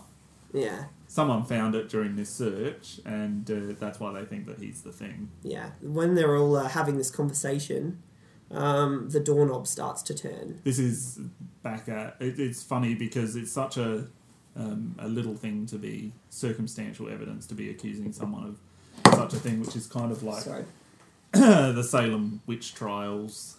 Yeah, you're right, actually. I hadn't thought of that, but there are a lot of. Yeah, you can be Um, accused of being a witch for any number of reasons. Yeah. you can be accused of being a thing for any number of reasons Yeah, as well. and you It's can't modern- disprove it. Modern day sci-fi. Well, yeah, absolutely. It Yeah. just ultimately leads to your death in both circumstances. Yeah. So anyway, um, the but men. we prefer that he wasn't a thing. well, we, we know don't- he's not because he's, he his blood test later shows that he's well, not. we know he's not later, but at Yeah. this point, we prefer that he wasn't a thing. Yeah, we're in his corner. Yeah, we're in his corner because he's the lead, and uh, Kurt Russell's really good in the role. Very He's great. magnetic. Yeah, I, like to call him Mrs. Goldie Hawn. I think it's Kurt, I would say it's Kurt Russell's best performances in this film. Yeah, well, I think it's the best film for me that I've seen him in. It's the one that I would Mm. go to if I, when I think of him. That and Overboard. That and the remake of the Poseidon Adventure. The re- oh, He drowns in that full on, eh? the remake Yeah. is the Ruined it what Poseidon. Poseidon. Poseidon. I haven't sorry. watched that. Should I? No. No. the men debate about whether or not to open this door, and um, then they eventually uh, decide to. Mac's standing there with a lit dynamite and fuse. He threatens to bo- blow the place up unless he's permitted entry. Norris stops breathing and is taken to the infirmary. Mac is um, at this point arguing with the men, trying to convince them that he's not infected. Um, and this is where we come to the very, very, very famous Spiderhead sequence. Hmm. So Doc is trying to start Norris's heart when Norris's chest caves in and turns into a giant set of teeth that bite off the doctor's arms. His body, uh, Norris's body, warps and twists up. Hearing the ruckus, the men storm in, and Mac sets the flamethrower on it. So by Mac killing it, I mean this is pretty much we can assume now. Okay, he's not infected because Yeah, although one thing does happen to counter that in in here, and I think it's Palmer points out that the head's gotten away, yeah, and as we come to find out in the blood test, Palmer is a thing. that's true. So he, Oh, wow. it- it- so actually, it could just be one thing trying to save themselves by saying, "Oh, the Yeah, throwing throwing them off. yeah, yeah." To to obviously, you would think someone isn't a thing if they're pointing out another thing. So I Such think an intelligent like alien, isn't it? it is, Yeah, yeah. it's really cool. I think this part though is where the special effects are most tested. This was sort of part of it was like I felt As like in it they don't on. work anymore. I think they work. I think the chest is very obvious. But I think it's such Yeah, a yeah, the shock chest. that you like. It is a shock. Yeah, like, like even the other day when I watched it, and I was watching with somebody who hadn't seen it before, and, and, was, and I was like, "Oh my god, I love this bit," and she had no idea that would would have happened. Like, Yeah. just that is so crazy, and it's such a cool idea. Clear!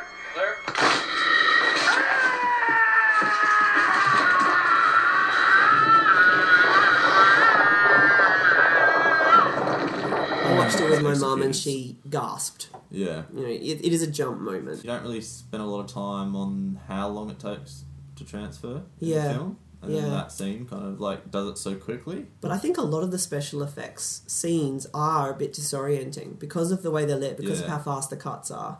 Um, and I think that they, I think that is a, a good thing. Um, they incinerate the whole thing and then accept the uh, head, and then these spider legs shoot out of the head, and it starts to crawl out of the room, and that's where we get the thing's only real joke, certainly the only one that's memorable, where one of the characters says, You gotta be fucking kidding.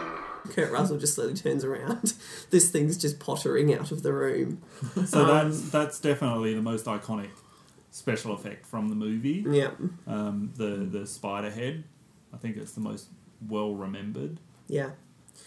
And uh, after this episode, Mac insists everybody gets tied up. This then leads into the blood test scene. Mm. Which is Um, another great scene. Yeah, it is a great scene. Mac explains that he believes every singular organism of the thing can exist on its own and is completely contained within its own built has has its own inbuilt survival mechanisms. Uh, and he gets the idea that alien blood will try to defend itself if it feels threatened. So he makes each man draw blood. He heats up a piece of wire and threatens uh, threatens to uh, threatens the blood with heat from the flamethrower. Is that Mm. correct? Yeah.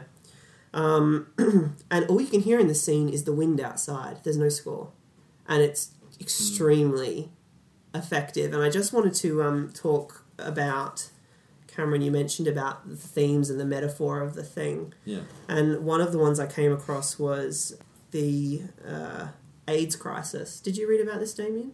I did a little. So Carpenter mentions that in 1982, when this film came out, the US um, was just finding out about AIDS, and it was just turning into a crisis. Now, also, Kurt, at the same time, there's a little article in the paper I remember reading about some kind of new disease that was occurring.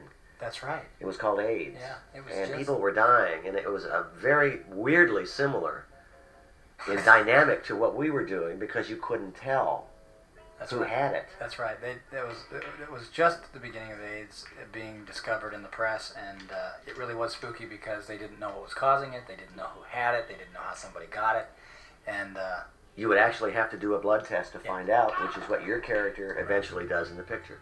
And the characters undergoing this blood test, I thought was really interesting because at the time, can you imagine how many people would have been sitting in doctors' rooms nervously awaiting results of their blood test to find out if it was positive? It certainly um, captures that feeling of, of, of being contaminated and infected is kind of a paranoid feeling. And I thought it was really interesting that Carpenter mentions this and that for him at least, there was some sort of allegory there between the two things. And do you think he intended that from the outset?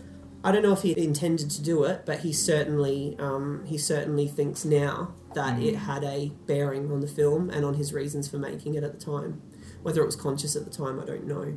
This leads to uh, the reveal that Palmer is infected. Well, the the test um, went about a very different way in the original script um, because in the final film, Doctor Copper is dead straight away. Right. After being attacked by Norris in the previous scene, so he was actually the one who, in the original script, uh, he got tested first. He, he gathered the blood samples, got tested first, passed the test, and then he was the one instead of uh, I think it's Windows Yep. in this movie who's guarding the guys who are tied up. He was the one who guarded the guys that are tied up.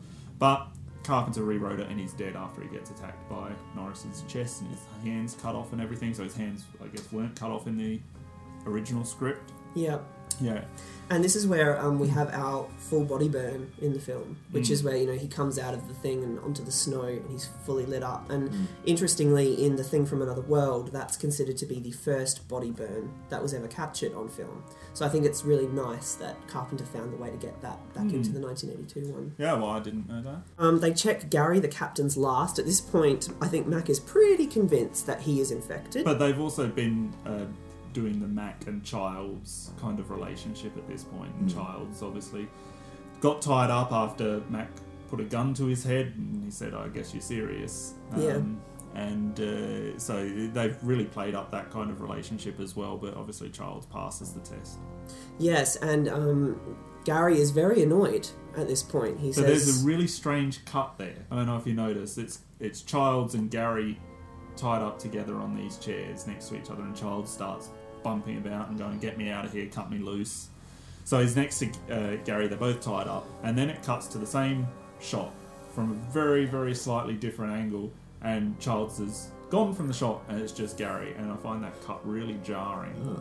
So- Yeah, I hadn't noticed. Mm. But I really do like this scene. I like how lively this scene is. Mm. Um, what surprised me about his reaction when he was tied up was that he suddenly got a lot of anger and gumption after having spent the whole film acting like this impotent little wet mop that just wants to have a cry about everything. It's like, oh, where did you, where did this come from, and why weren't you employing this early on when it could have done some good? He does seem rather menopausal in this He entire does. film, actually, the more you think about it. Yeah. But Creedy, I know Bennings. I've known him for ten years. He's my friend. We gotta burn the rest of them. Remember when Mac just shoots Clark? So that's at the start of this scene, Because Clark has we they've set up that Clark's stolen the scalpel. Right? And then Clark goes to attack Mac with the In scalpel. before Norris This is- turns, yeah, he's this is- taken the tools. Yeah, directly after he um, is kind of confronted by Childs, and there's this bit of Mm. like power Mm. play between them. Yeah. And he, he does not hesitate. This comes back to what you were saying about, yep, you're dead. Bang. Don't Yeah, yeah, care. yeah, yeah. And it turns out that he wasn't infected. Yeah. Well, Um, yeah, it's uh, I- it- yeah, I, did, I like that plot point. Yeah, Yeah, which yeah. I, I guess means he was attacking Mac because he was convinced Mac was affected. or he didn't want to be tied up because then everybody's at Mac's mercy. Or maybe he was scared that he was infected or was slowly getting No. infected. Well, in in the mythology, a thing knows that they're a thing. Yeah, but we don't know that in this film. I guess we don't know that yet. Mm. No. So the only person who remains untested now is Blair.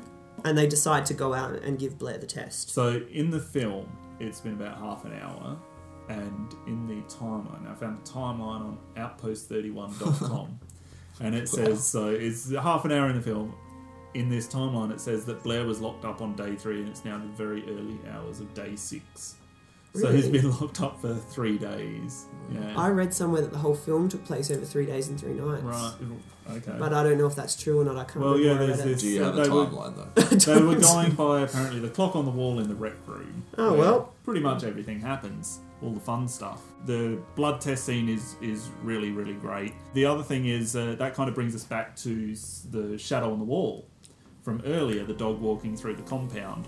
For years, apparently, it was pretty much accepted that the shadow belonged to Norris, who was revealed as a thing uh, just before, and who led to Mac tying up the rest of the team. And Norris is the one whose stomach becomes a mouth.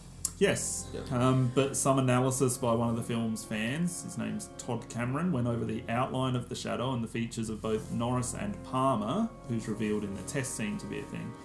Uh, he determined that the shadow most likely belonged to Palmer due to the tighter structure of Palmer's face matching the reasonably defined shadow.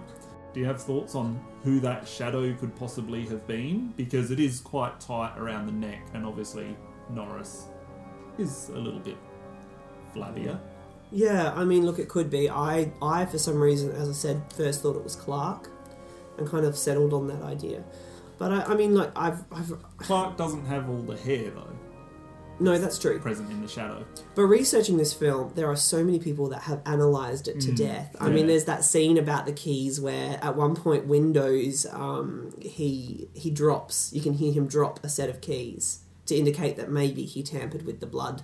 Right. I mean, people found that sound Oh, effect wow. in, in the track and said, "Well, this proves this."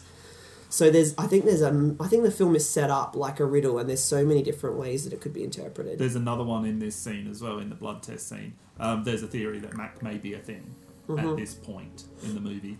um, you never see him draw his own blood. Right. But I think that falls down because you would have assumed that the other crew members would have brought that up Yeah, that's true. because he's in the room the entire time. Yeah. Um, but it is a theory that he may be a thing at that point in the film. Yeah. Mac, as we say, goes to give Blair the test in the tool shed and he leaves Childs to guard the station.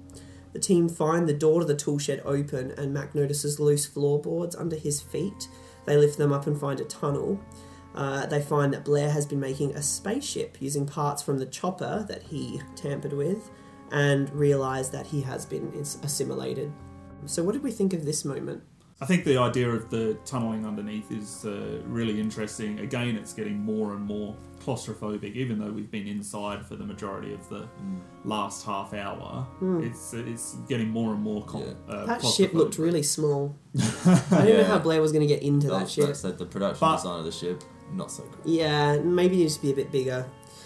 And also, it was a bit hard to swallow that all of the parts Hmm. to this ship would be around for him to make it. I mean, uh, this is obviously Actually, there's a lot of stuff in these tunnels.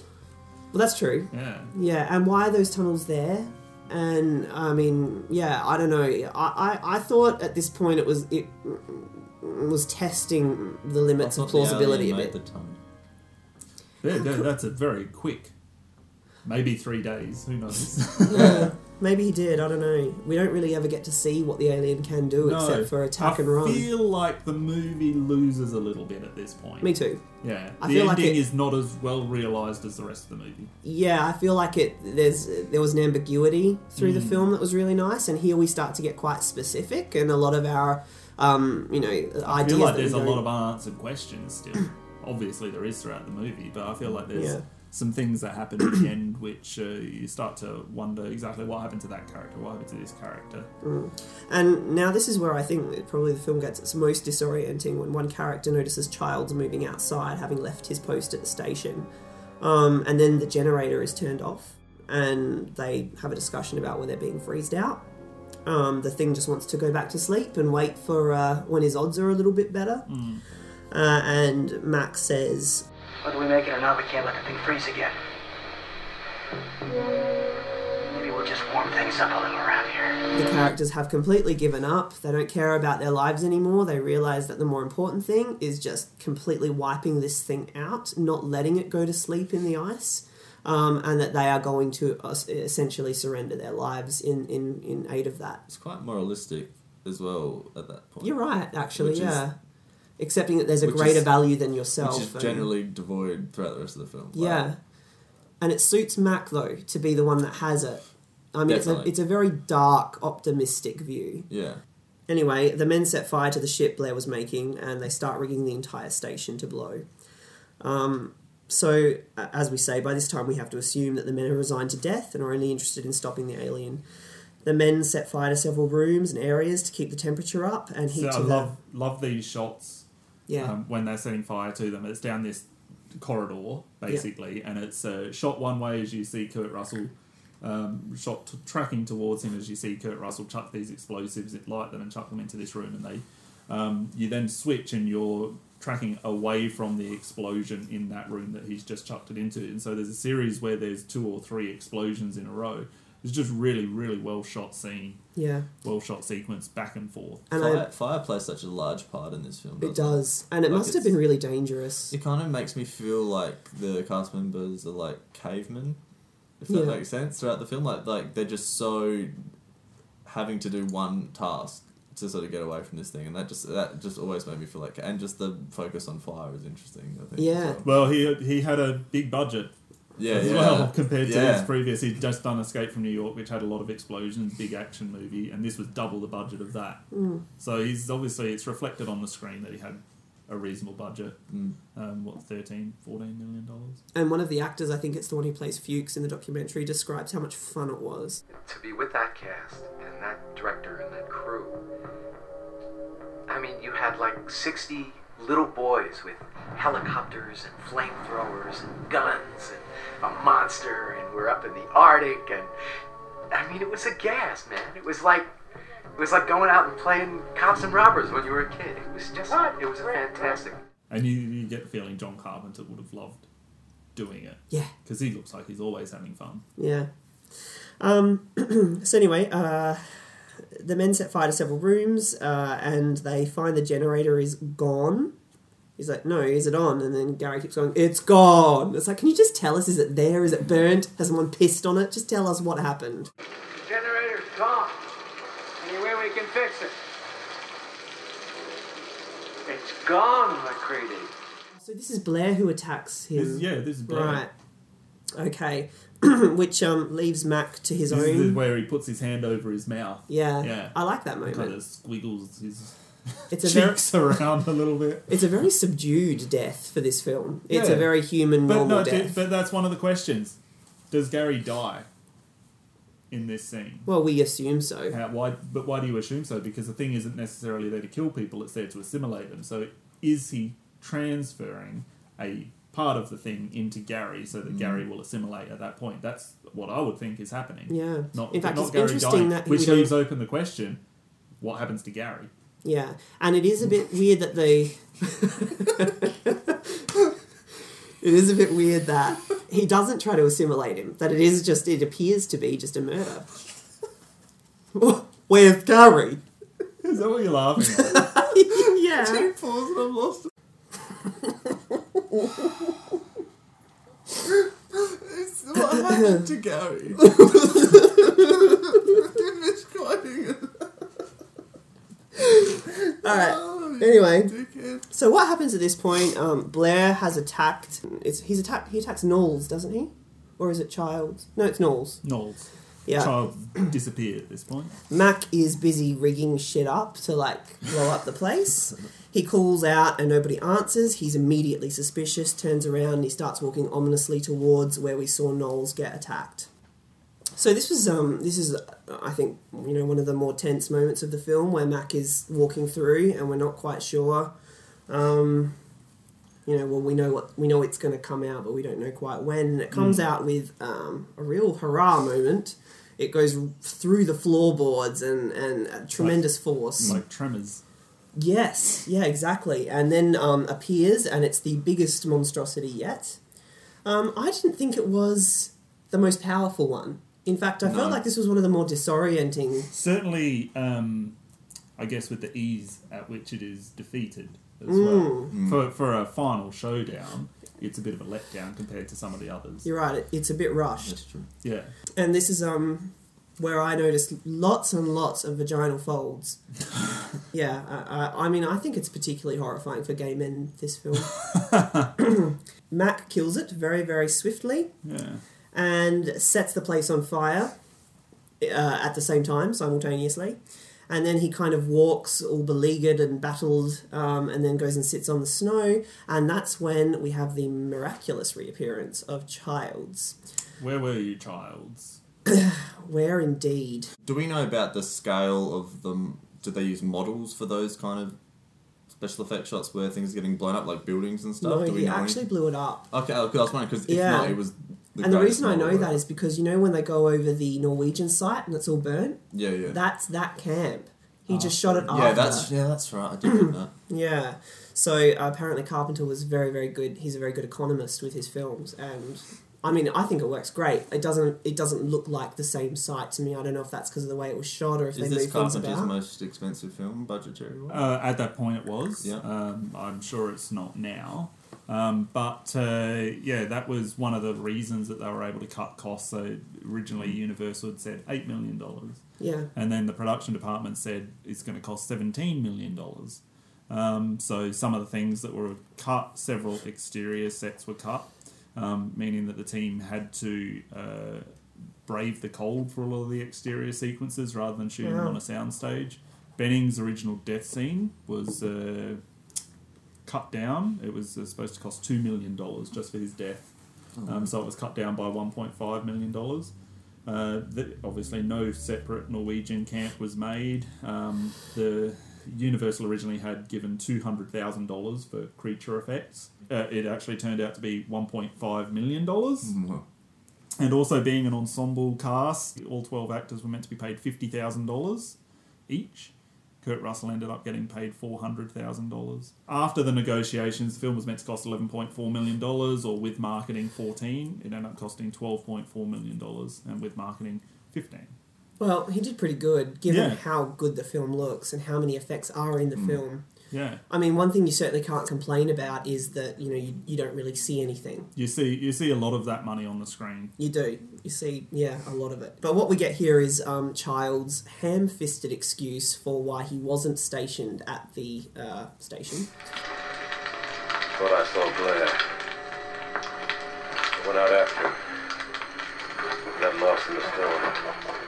And that just doesn't seem like a child's thing to do. Child's this whole film has been very self-preservational. His his attitude is much like the thing's attitude. It's mm. all about not going the extra mile, doing just enough to keep yourself out of fire.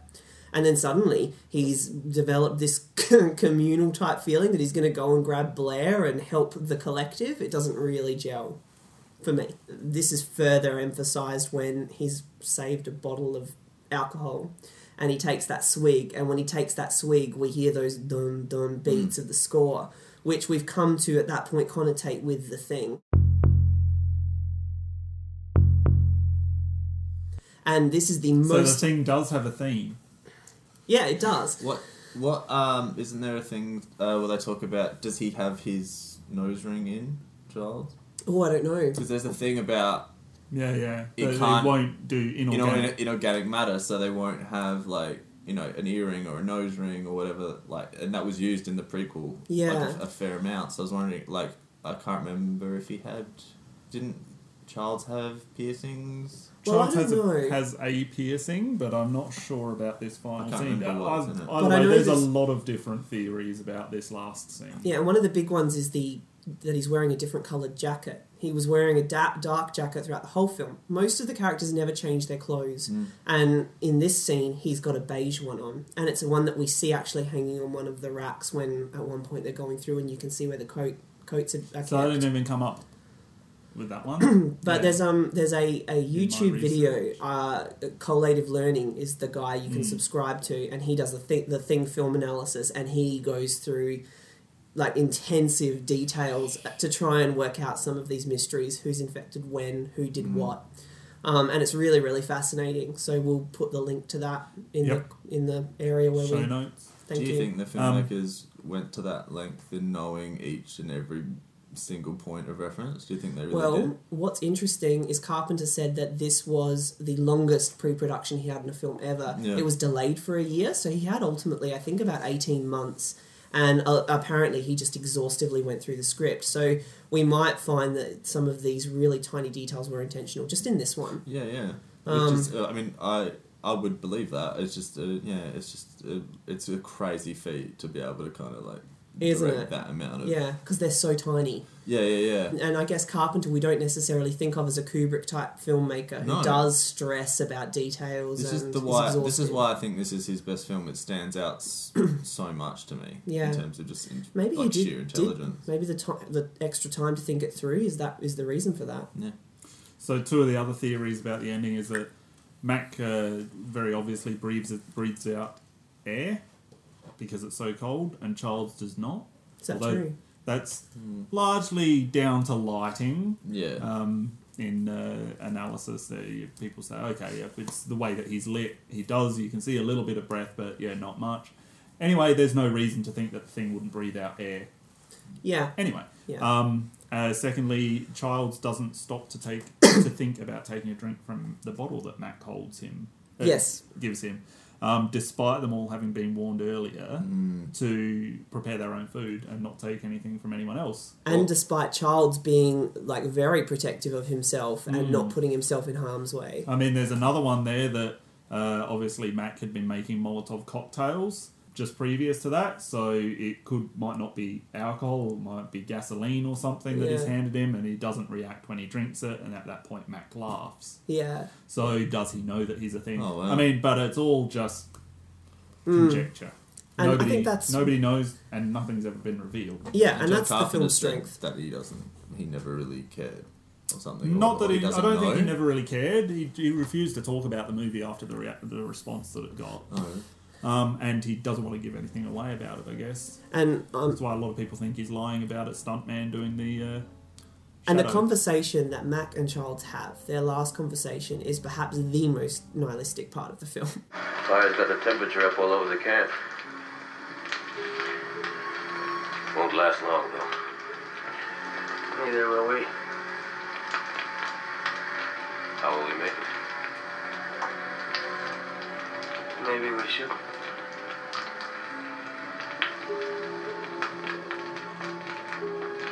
Worried about me, If we've got any surprises for each other, I don't think we're in much shape to do anything about it. well, what do we do? Why don't we just wait here for a little while? See what happens. Because it's mm. essentially Matt going, mm. well, we're too fucking tired to fight if one of us is. So, fuck it. Yeah, yeah. Let's Yeah. just sit here and drink and die.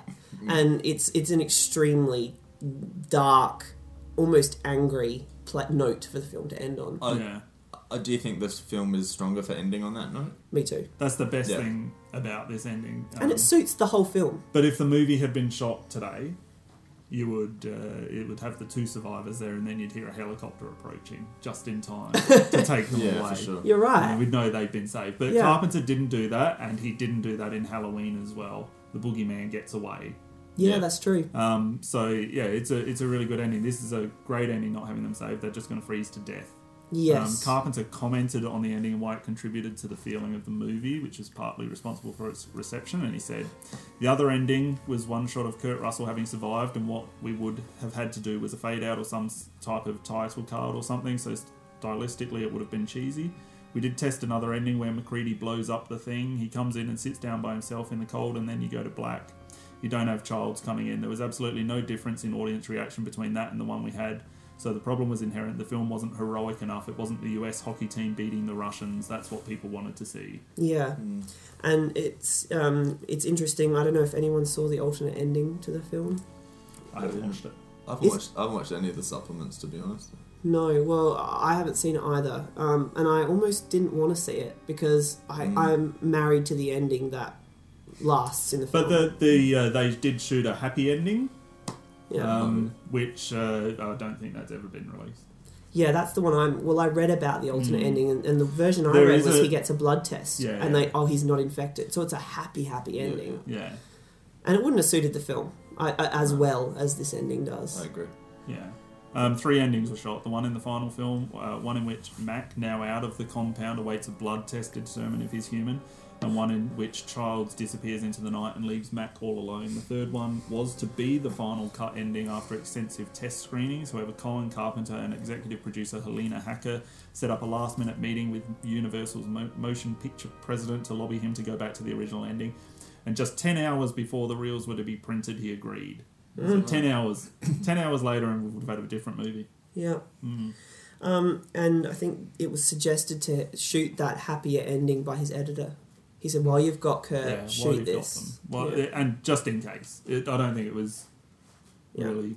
I, I don't think. Carpenter was ever happy with it. I Mm. think he he too was in love with the idea of ending the film um, on this kind of malevolent note, where you have these two characters that you don't even know if they're friends or if they're going to try and kill each other. Yeah. Uh, and it doesn't seem to matter. They're just sitting there drinking. I think there is just something really tremendous about that. Really unique. Um, Carpenter's been credited with saying both that Mac is definitely not a thing and that Childs is a thing. And the other thing he's been credited with saying, which refutes that, is that nobody really knows at the end who is or isn't a thing, including the filmmakers.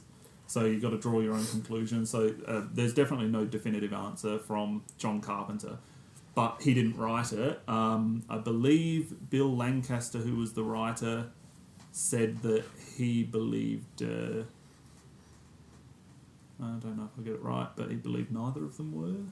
And a few things about Bill Lancaster. He uh, was Burt Lancaster's son, and he only wrote a couple of screenplays in his life, and he died of cardiac arrest. Bad News Bears was the other big one. Yeah, Mm. he died of cardiac arrest at 49 years of age on his wife's birthday. she was 48. Right. So, yeah, I thought that was a bit awful. Now that we've come to that and we've kind of decided that Childs is a thing, Well, this is uh, Mac is not. That was this is the first film of his feature film of his that he didn't write. Yeah, Carpenter. yeah. yeah. And that's that brings me to something else. He actually wrote um, all of his movies. He wrote a short film when he was at the University of Southern California about uh, a board computer worker who becomes fixated on a woman at work and follows her back to her home. Mm, that's cool. Which is, uh, it was said that it echoes Halloween. Um, he wrote another uh, film that was uh, a short film the next year. Then he co-wrote with Dan O'Bannon Dark Star, and he wrote two more screenplays. He directed Assault on Precinct 13. He had one that was called Eyes that he sold to Jon Peters and Barbra Streisand. Mm. Do you know what that was? Eyes of Laura Mars. The Eyes of Laura Mars. I know Barbra was originally slated to star in that, but Yeah. bowed out. Thank God, because that done film's overwrought. I don't like it. Yeah, so John Carpenter wrote Eyes of Laura Mars, um, and then obviously he wrote Halloween, uh, The Fog, and Escape from New York, um, but he did not write this movie. Yeah, and I think that that's probably good. Yeah, he um, he, he, he did. I don't know. I, I don't think John Carpenter's necessarily a gifted writer, but I He- think he's a great director. He had great just- visual stylist. He'd just come off of Escape from New York. He was working on a screenplay for the Philadelphia Experiment. He said, which was one of those urban legend type stories about a destroyer in World War II that supposedly time travelled and went into a weird warp. It had a great first two acts, but no ending, no third act. It was a shaggy dog story that didn't end. I struggled with it, but I couldn't fix it. I hit the wall, and I think it spooked me on writing for a little bit. I wanted somebody who, who could hammer out a script who wouldn't have to worry about that. We met with a lot of people on the thing, and it was only when Bill Lancaster talked about what we would do with the short story that I thought this is the guy. I thought he was just brilliant, and that script was really, really good. Um, All right, so let's just talk a bit about when it came out. In um, I think it was was it June or July of June 1982? 1982. and um, it went to number eight, Number eight, the box office, yes. and it was in the top ten for three weeks, but rapidly fell. So the uh, the first week that it was released, it uh, got three point one million dollars. Uh, that's equivalent to about seven point seven million dollars today. So it was a very, very, very small opening. Um, ahead of it were the Spielberg produced horror movie Poltergeist in its fourth week. It was already on $31 million. The musical Annie, Star Trek II The Wrath of Khan, Rocky III, and Firefox. Um, Star Trek II is firmly science fiction, as are the top two films from that week. At number two was the first week of Ridley Scott's Blade Runner, which was released the same day. the same day, and it wasn't necessarily a su- success, um, Yep. either critically or at the box office. Uh, did better than the thing, um, but that debuted 6.1 million, so double the thing's total. And uh, obviously, number one was uh, a very popular movie. It was E E.T. Yes. Uh, that was in its third week. It had already got $45 million. It had another $13.7 million that weekend. It was number one for each of the first four weeks of the thing's release. Mm. And I think it's interesting that um, E.T., uh, which was a, like really a movie about a benevolent alien, the thing Mhm. was its counterpoint. Um, when the thing from another world was released, the day the Earth stood still was released. I think a month or two before or after. So that too was competing against a film that had a benevolent alien in it. Except, of course, the thing from another world did tremendously well, whereas John Carpenter's The Thing did not. Well, Universal owned E.T. as well as the thing. It's interesting that they put them, them. Well, I guess they're four weeks apart at that point. But Universal Two had weeks, wasn't it? no. Uh, E.T. had been out for three weeks already. Okay. Um, but E.T. Um, they thought, oh, this film's going to get the family market. It's going to get kids. So what do we like and more? so they really wanted the thing Yeah. because they thought that's going to get adults. And it's kind of funny how that worked. Yeah. But It, it certainly didn't. So E.T. what- went on to be the biggest, highest grossing movie of all time. And what do we all think of E.T.? I've never liked E.T. I love E.T. More than the thing? No. Less than the thing by a wide Uh, margin, or Uh, I would watch The Thing a lot more. than Yeah. I would watch E.T. I like them both a, a fair amount. I, yeah, E.T. would be below The Thing for me. well, I quite like E.T., but I agree with you. It would be below for me as well. I think the Mm. thing's much better. I think people love E.T., Mm. um, but uh, the thing's obviously it's uh, been reanalyzed later Mm. as time goes on, and so people love the thing now as well. But certainly at the time, people loved ET. So, Damien, tell us about what some of the reviews were like at the time, because I didn't do any notes on that. Um, okay, so the reviews were very, very poor um, for the thing. I've got uh, You a got few- Ebert's quote? Yeah, I got quite a few here. The uh, the critics, uh, obviously, the the box office was really poor. I think the thing ended up with thirteen point eight million dollars or I got- thereabouts. Some it's somewhere between thirteen and nineteen. I got 19. Yeah, I've I've heard both figures.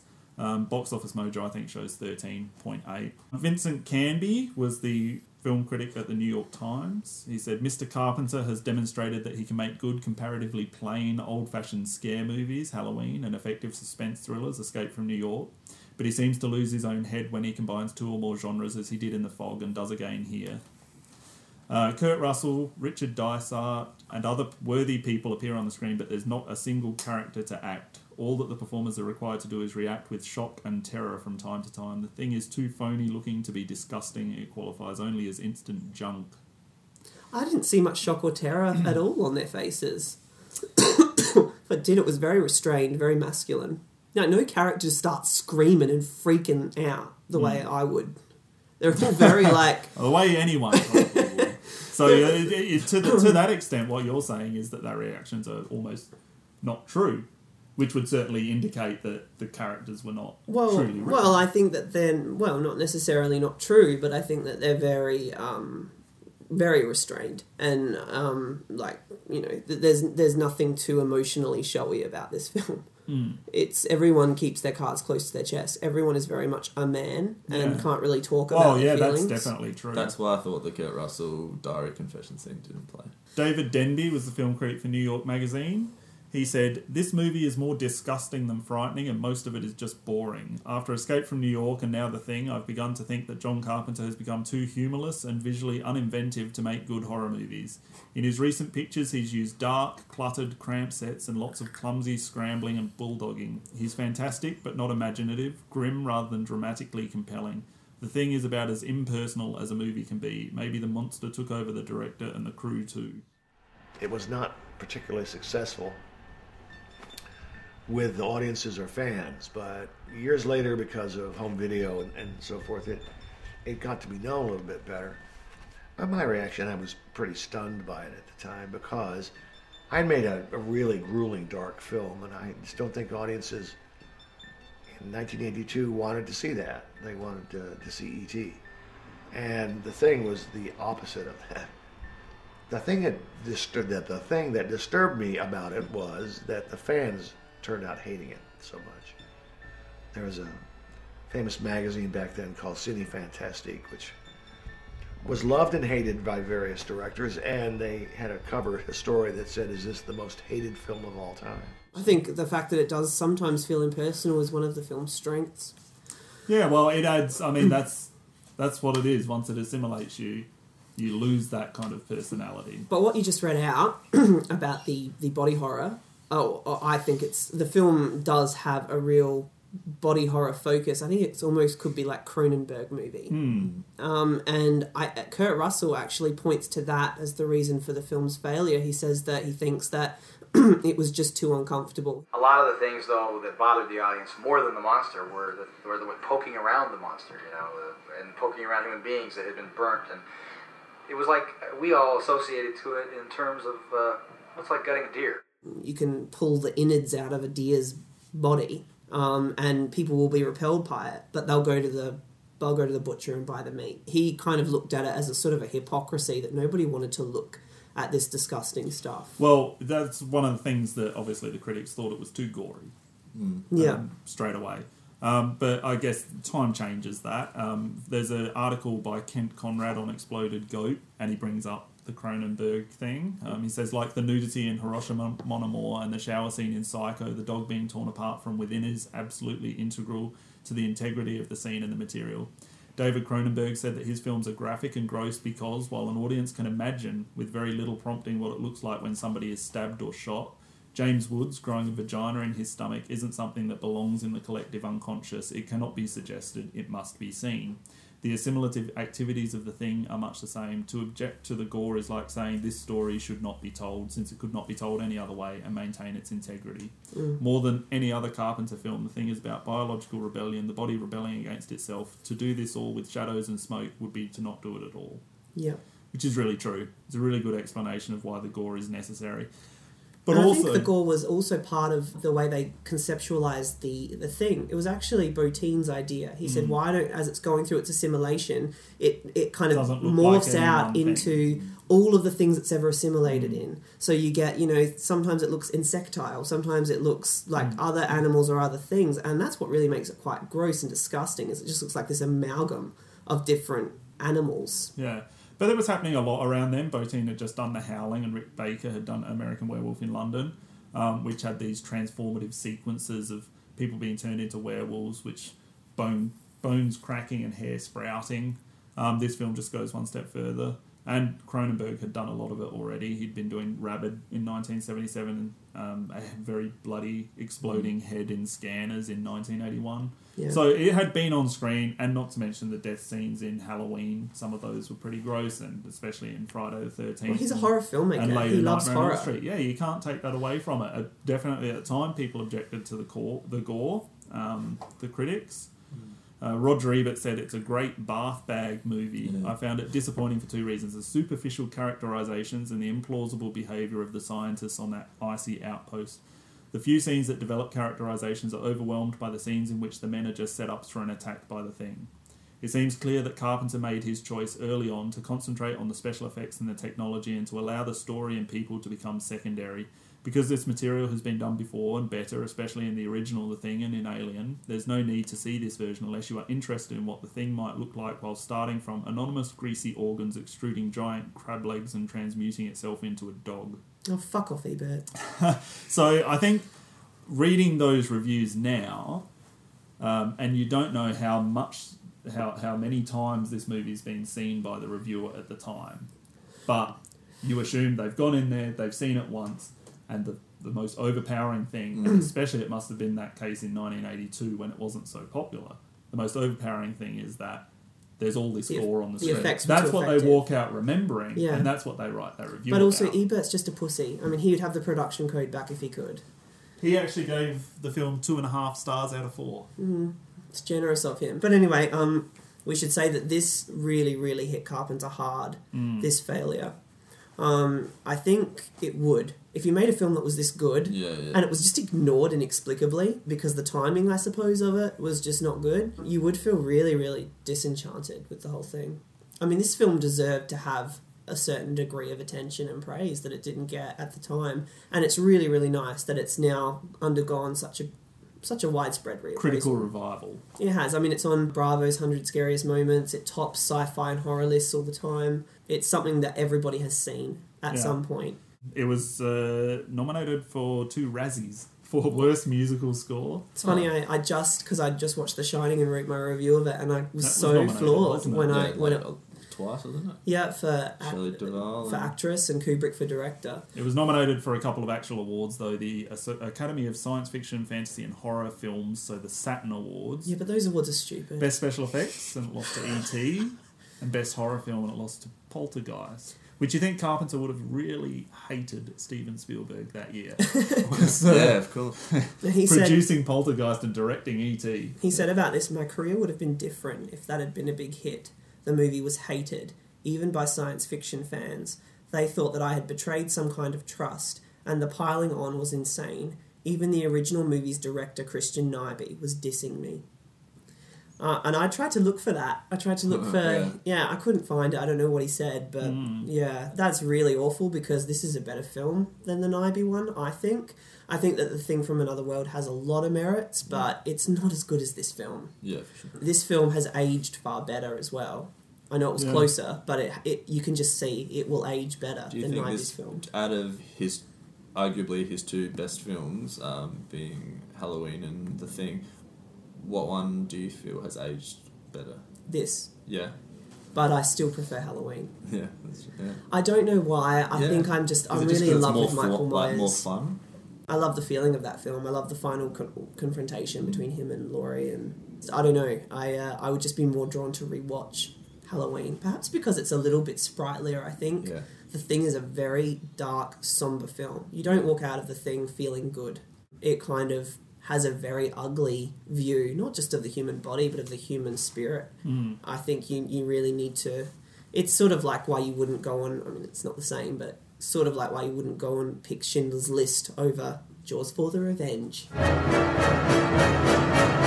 You know, because it's a film that asks you to go to a very, very dark place. I mean, you much prefer the thing. I much prefer the thing, but I would probably watch Halloween again before I'd watch the thing again. Mm. So I think the thing is in another league.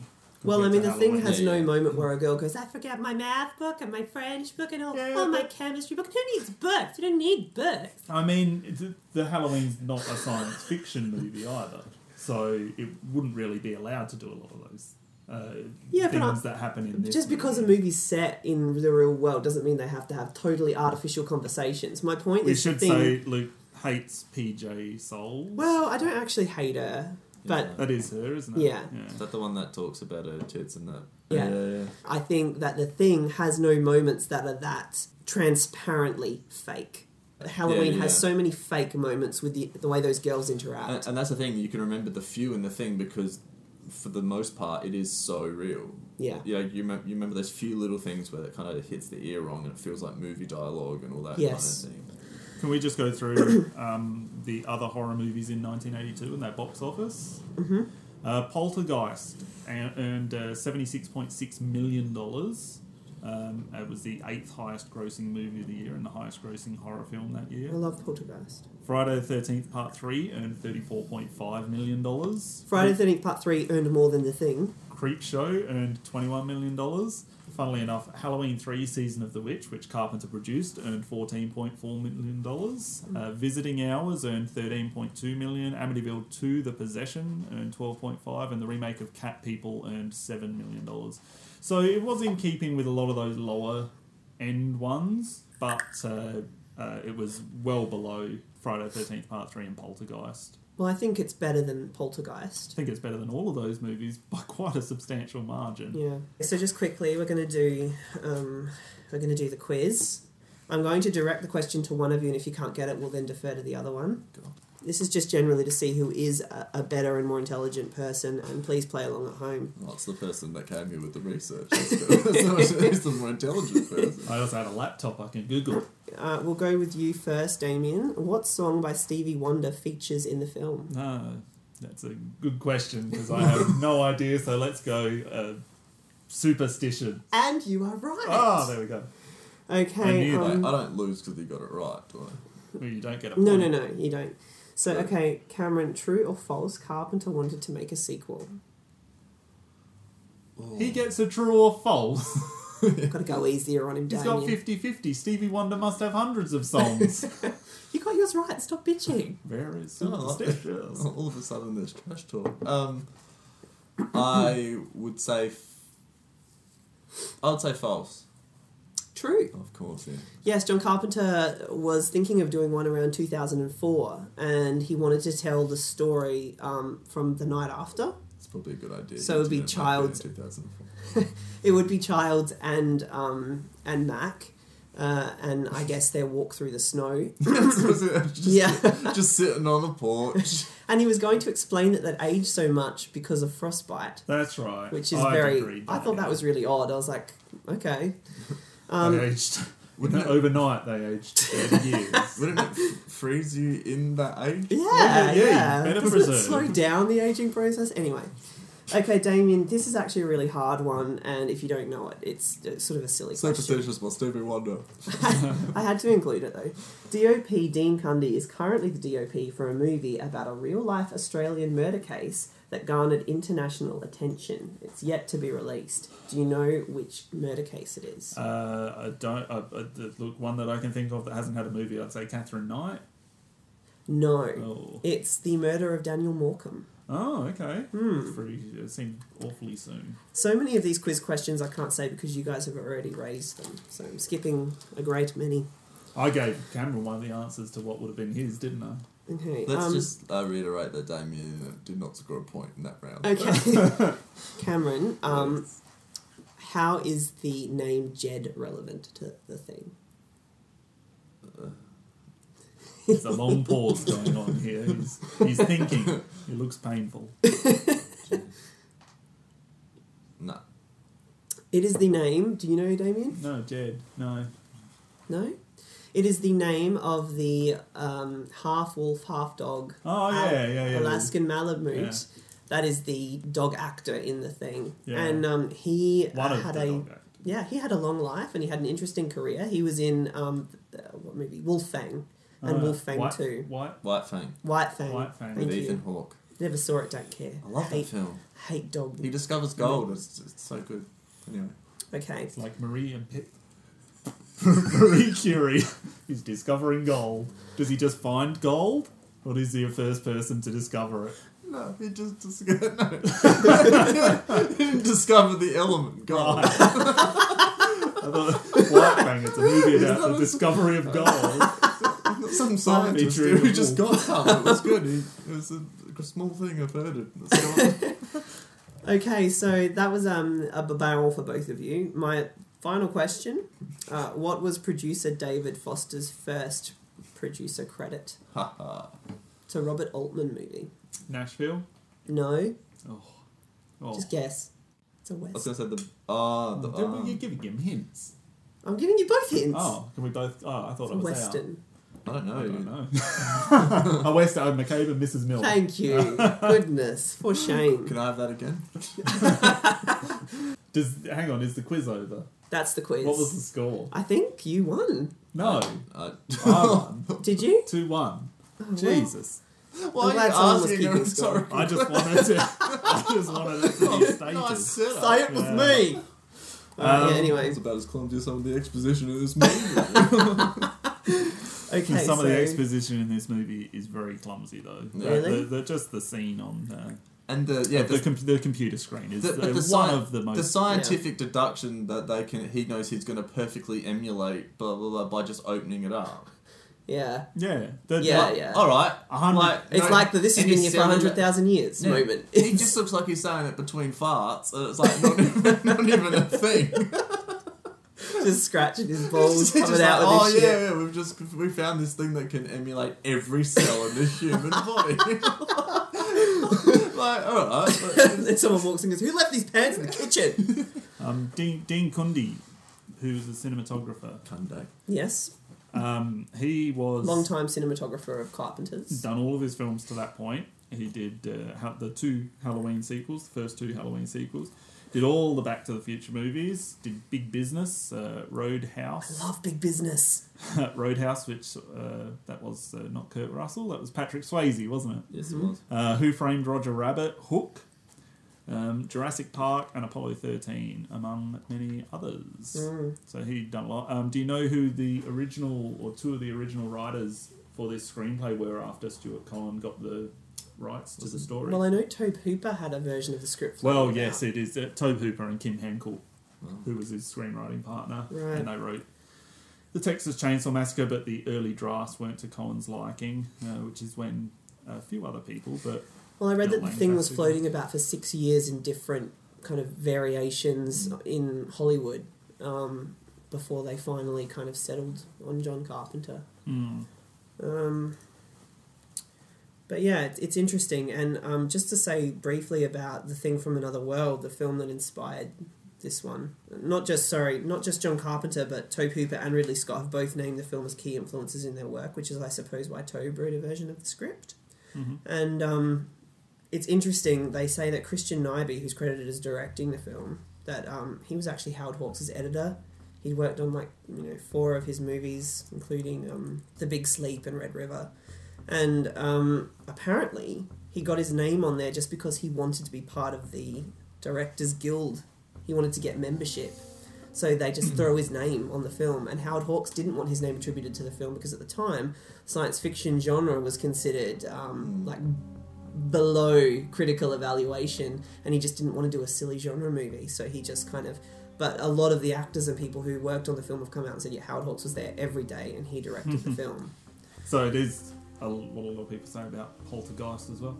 Isn't Yeah. that funny how that all comes together? This one year, 1982, person who originally wrote a script for the thing, Tobe Hooper, directed a movie, Poltergeist, which was produced by Steven Spielberg. Yeah.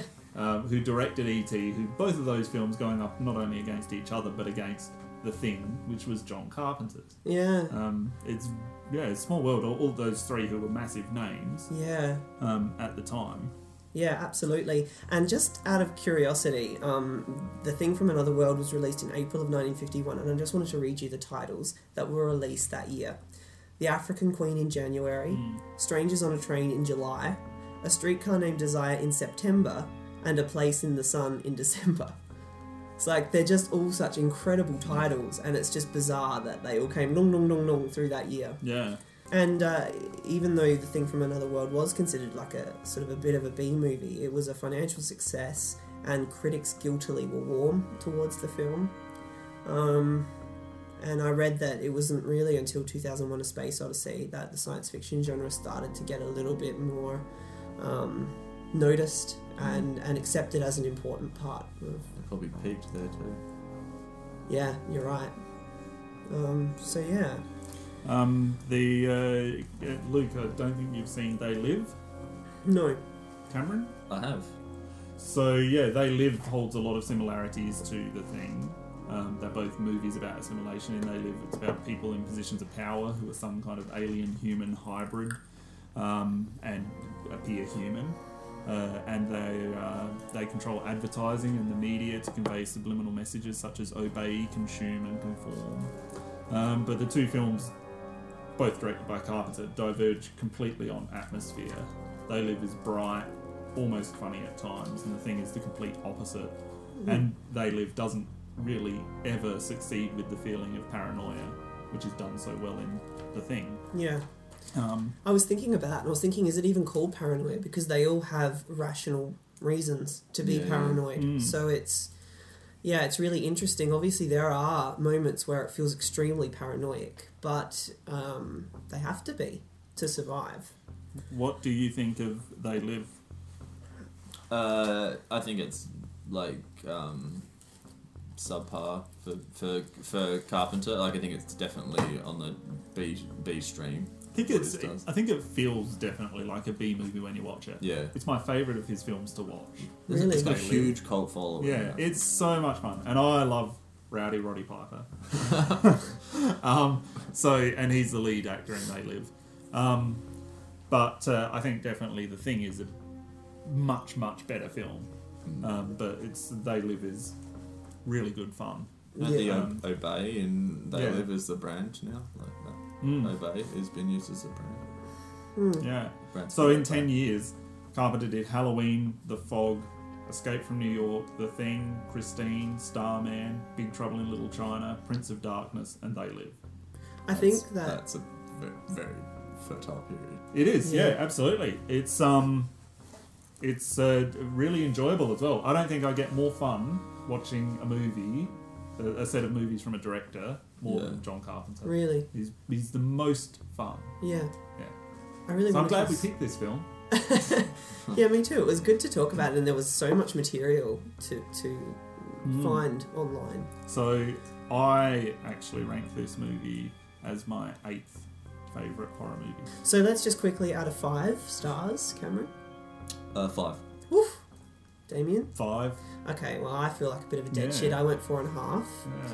But that's I'm going to put that down to just I thought there were you know some some moments in it that I think um, like uh, the slapstick moment with the Norwegian, the Yeah. pouring the thing into the thing. There are just tiny little things in it that I would personally take out. Isn't it difficult to say, talk about this movie and you say the pouring the thing into the thing, and now the movie's called the thing, and it's all about particular things, and you've got to use that word to describe it. I know. Um, certainly, I don't think it's a perfect movie. No.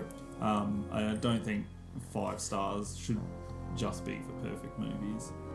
I kind of rank that differently. So five stars. It doesn't mean that it's as good as A On the masterpiece. Waterfront. Yeah. Yeah. okay, fair enough. because it's not. but in terms of horror, it's a five star horror movie. Okay. Well, unless anyone wants to say, I think we'll. Um, I just want to uh, say. got something else. I just want to say a few things about uh, where some of this research came from. Um, there's an excellent fan site for the movie. It's called Outpost 31. You can find some very thorough discussion of the movie, a timeline of the major events, and frequently asked questions, which goes over a lot of the mythology and and uh, some of the things that people are debating. That's at outpost31.com. Um, Stuart Cohen, who was the producer, wrote a series of blog posts at the start of this this decade, uh, which gives a timeline of the events surrounding the first half of shooting and Carpenter's extensive rewrites to the script, among many other things, including casting and budget.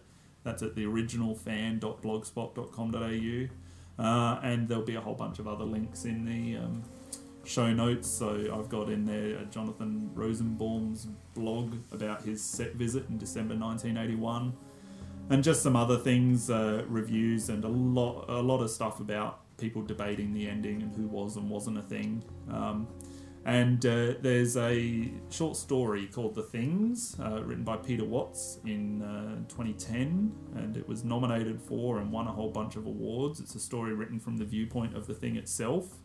It's available in its entirety on the Clarkesworld website, so there'll be a link to that as well. Mm, I started to read that and it was really interesting. Really well written, yeah. Um, and also, all of us are on Letterboxd. Yes, and actually, I, I when I logged this film into my Letterboxd last night, um, I realized I had already written a review of the thing. Ah. So I haven't reread it, but I'll um, I'll post the link to that. Yeah, so um, we're always logging and rating films we've been watching, and occasionally Luke will do some pretty in-depth reviews. So I'll have our uh, usernames in there as well, so you can follow us on Letterboxd if you'd like. If you want to get in touch with us to disagree or agree or comment or troll us, you can do so via our Facebook page or visit our website www.celluloidjunkies.com. You can leave a comment on there. If you want to have a suggestion on maybe a film that That's we what I could was gonna. review, Yeah, that would be great. Um, so if you have any films that you'd like us to tackle, please let us know. Um, thanks again from all of us, and we'll catch you next month.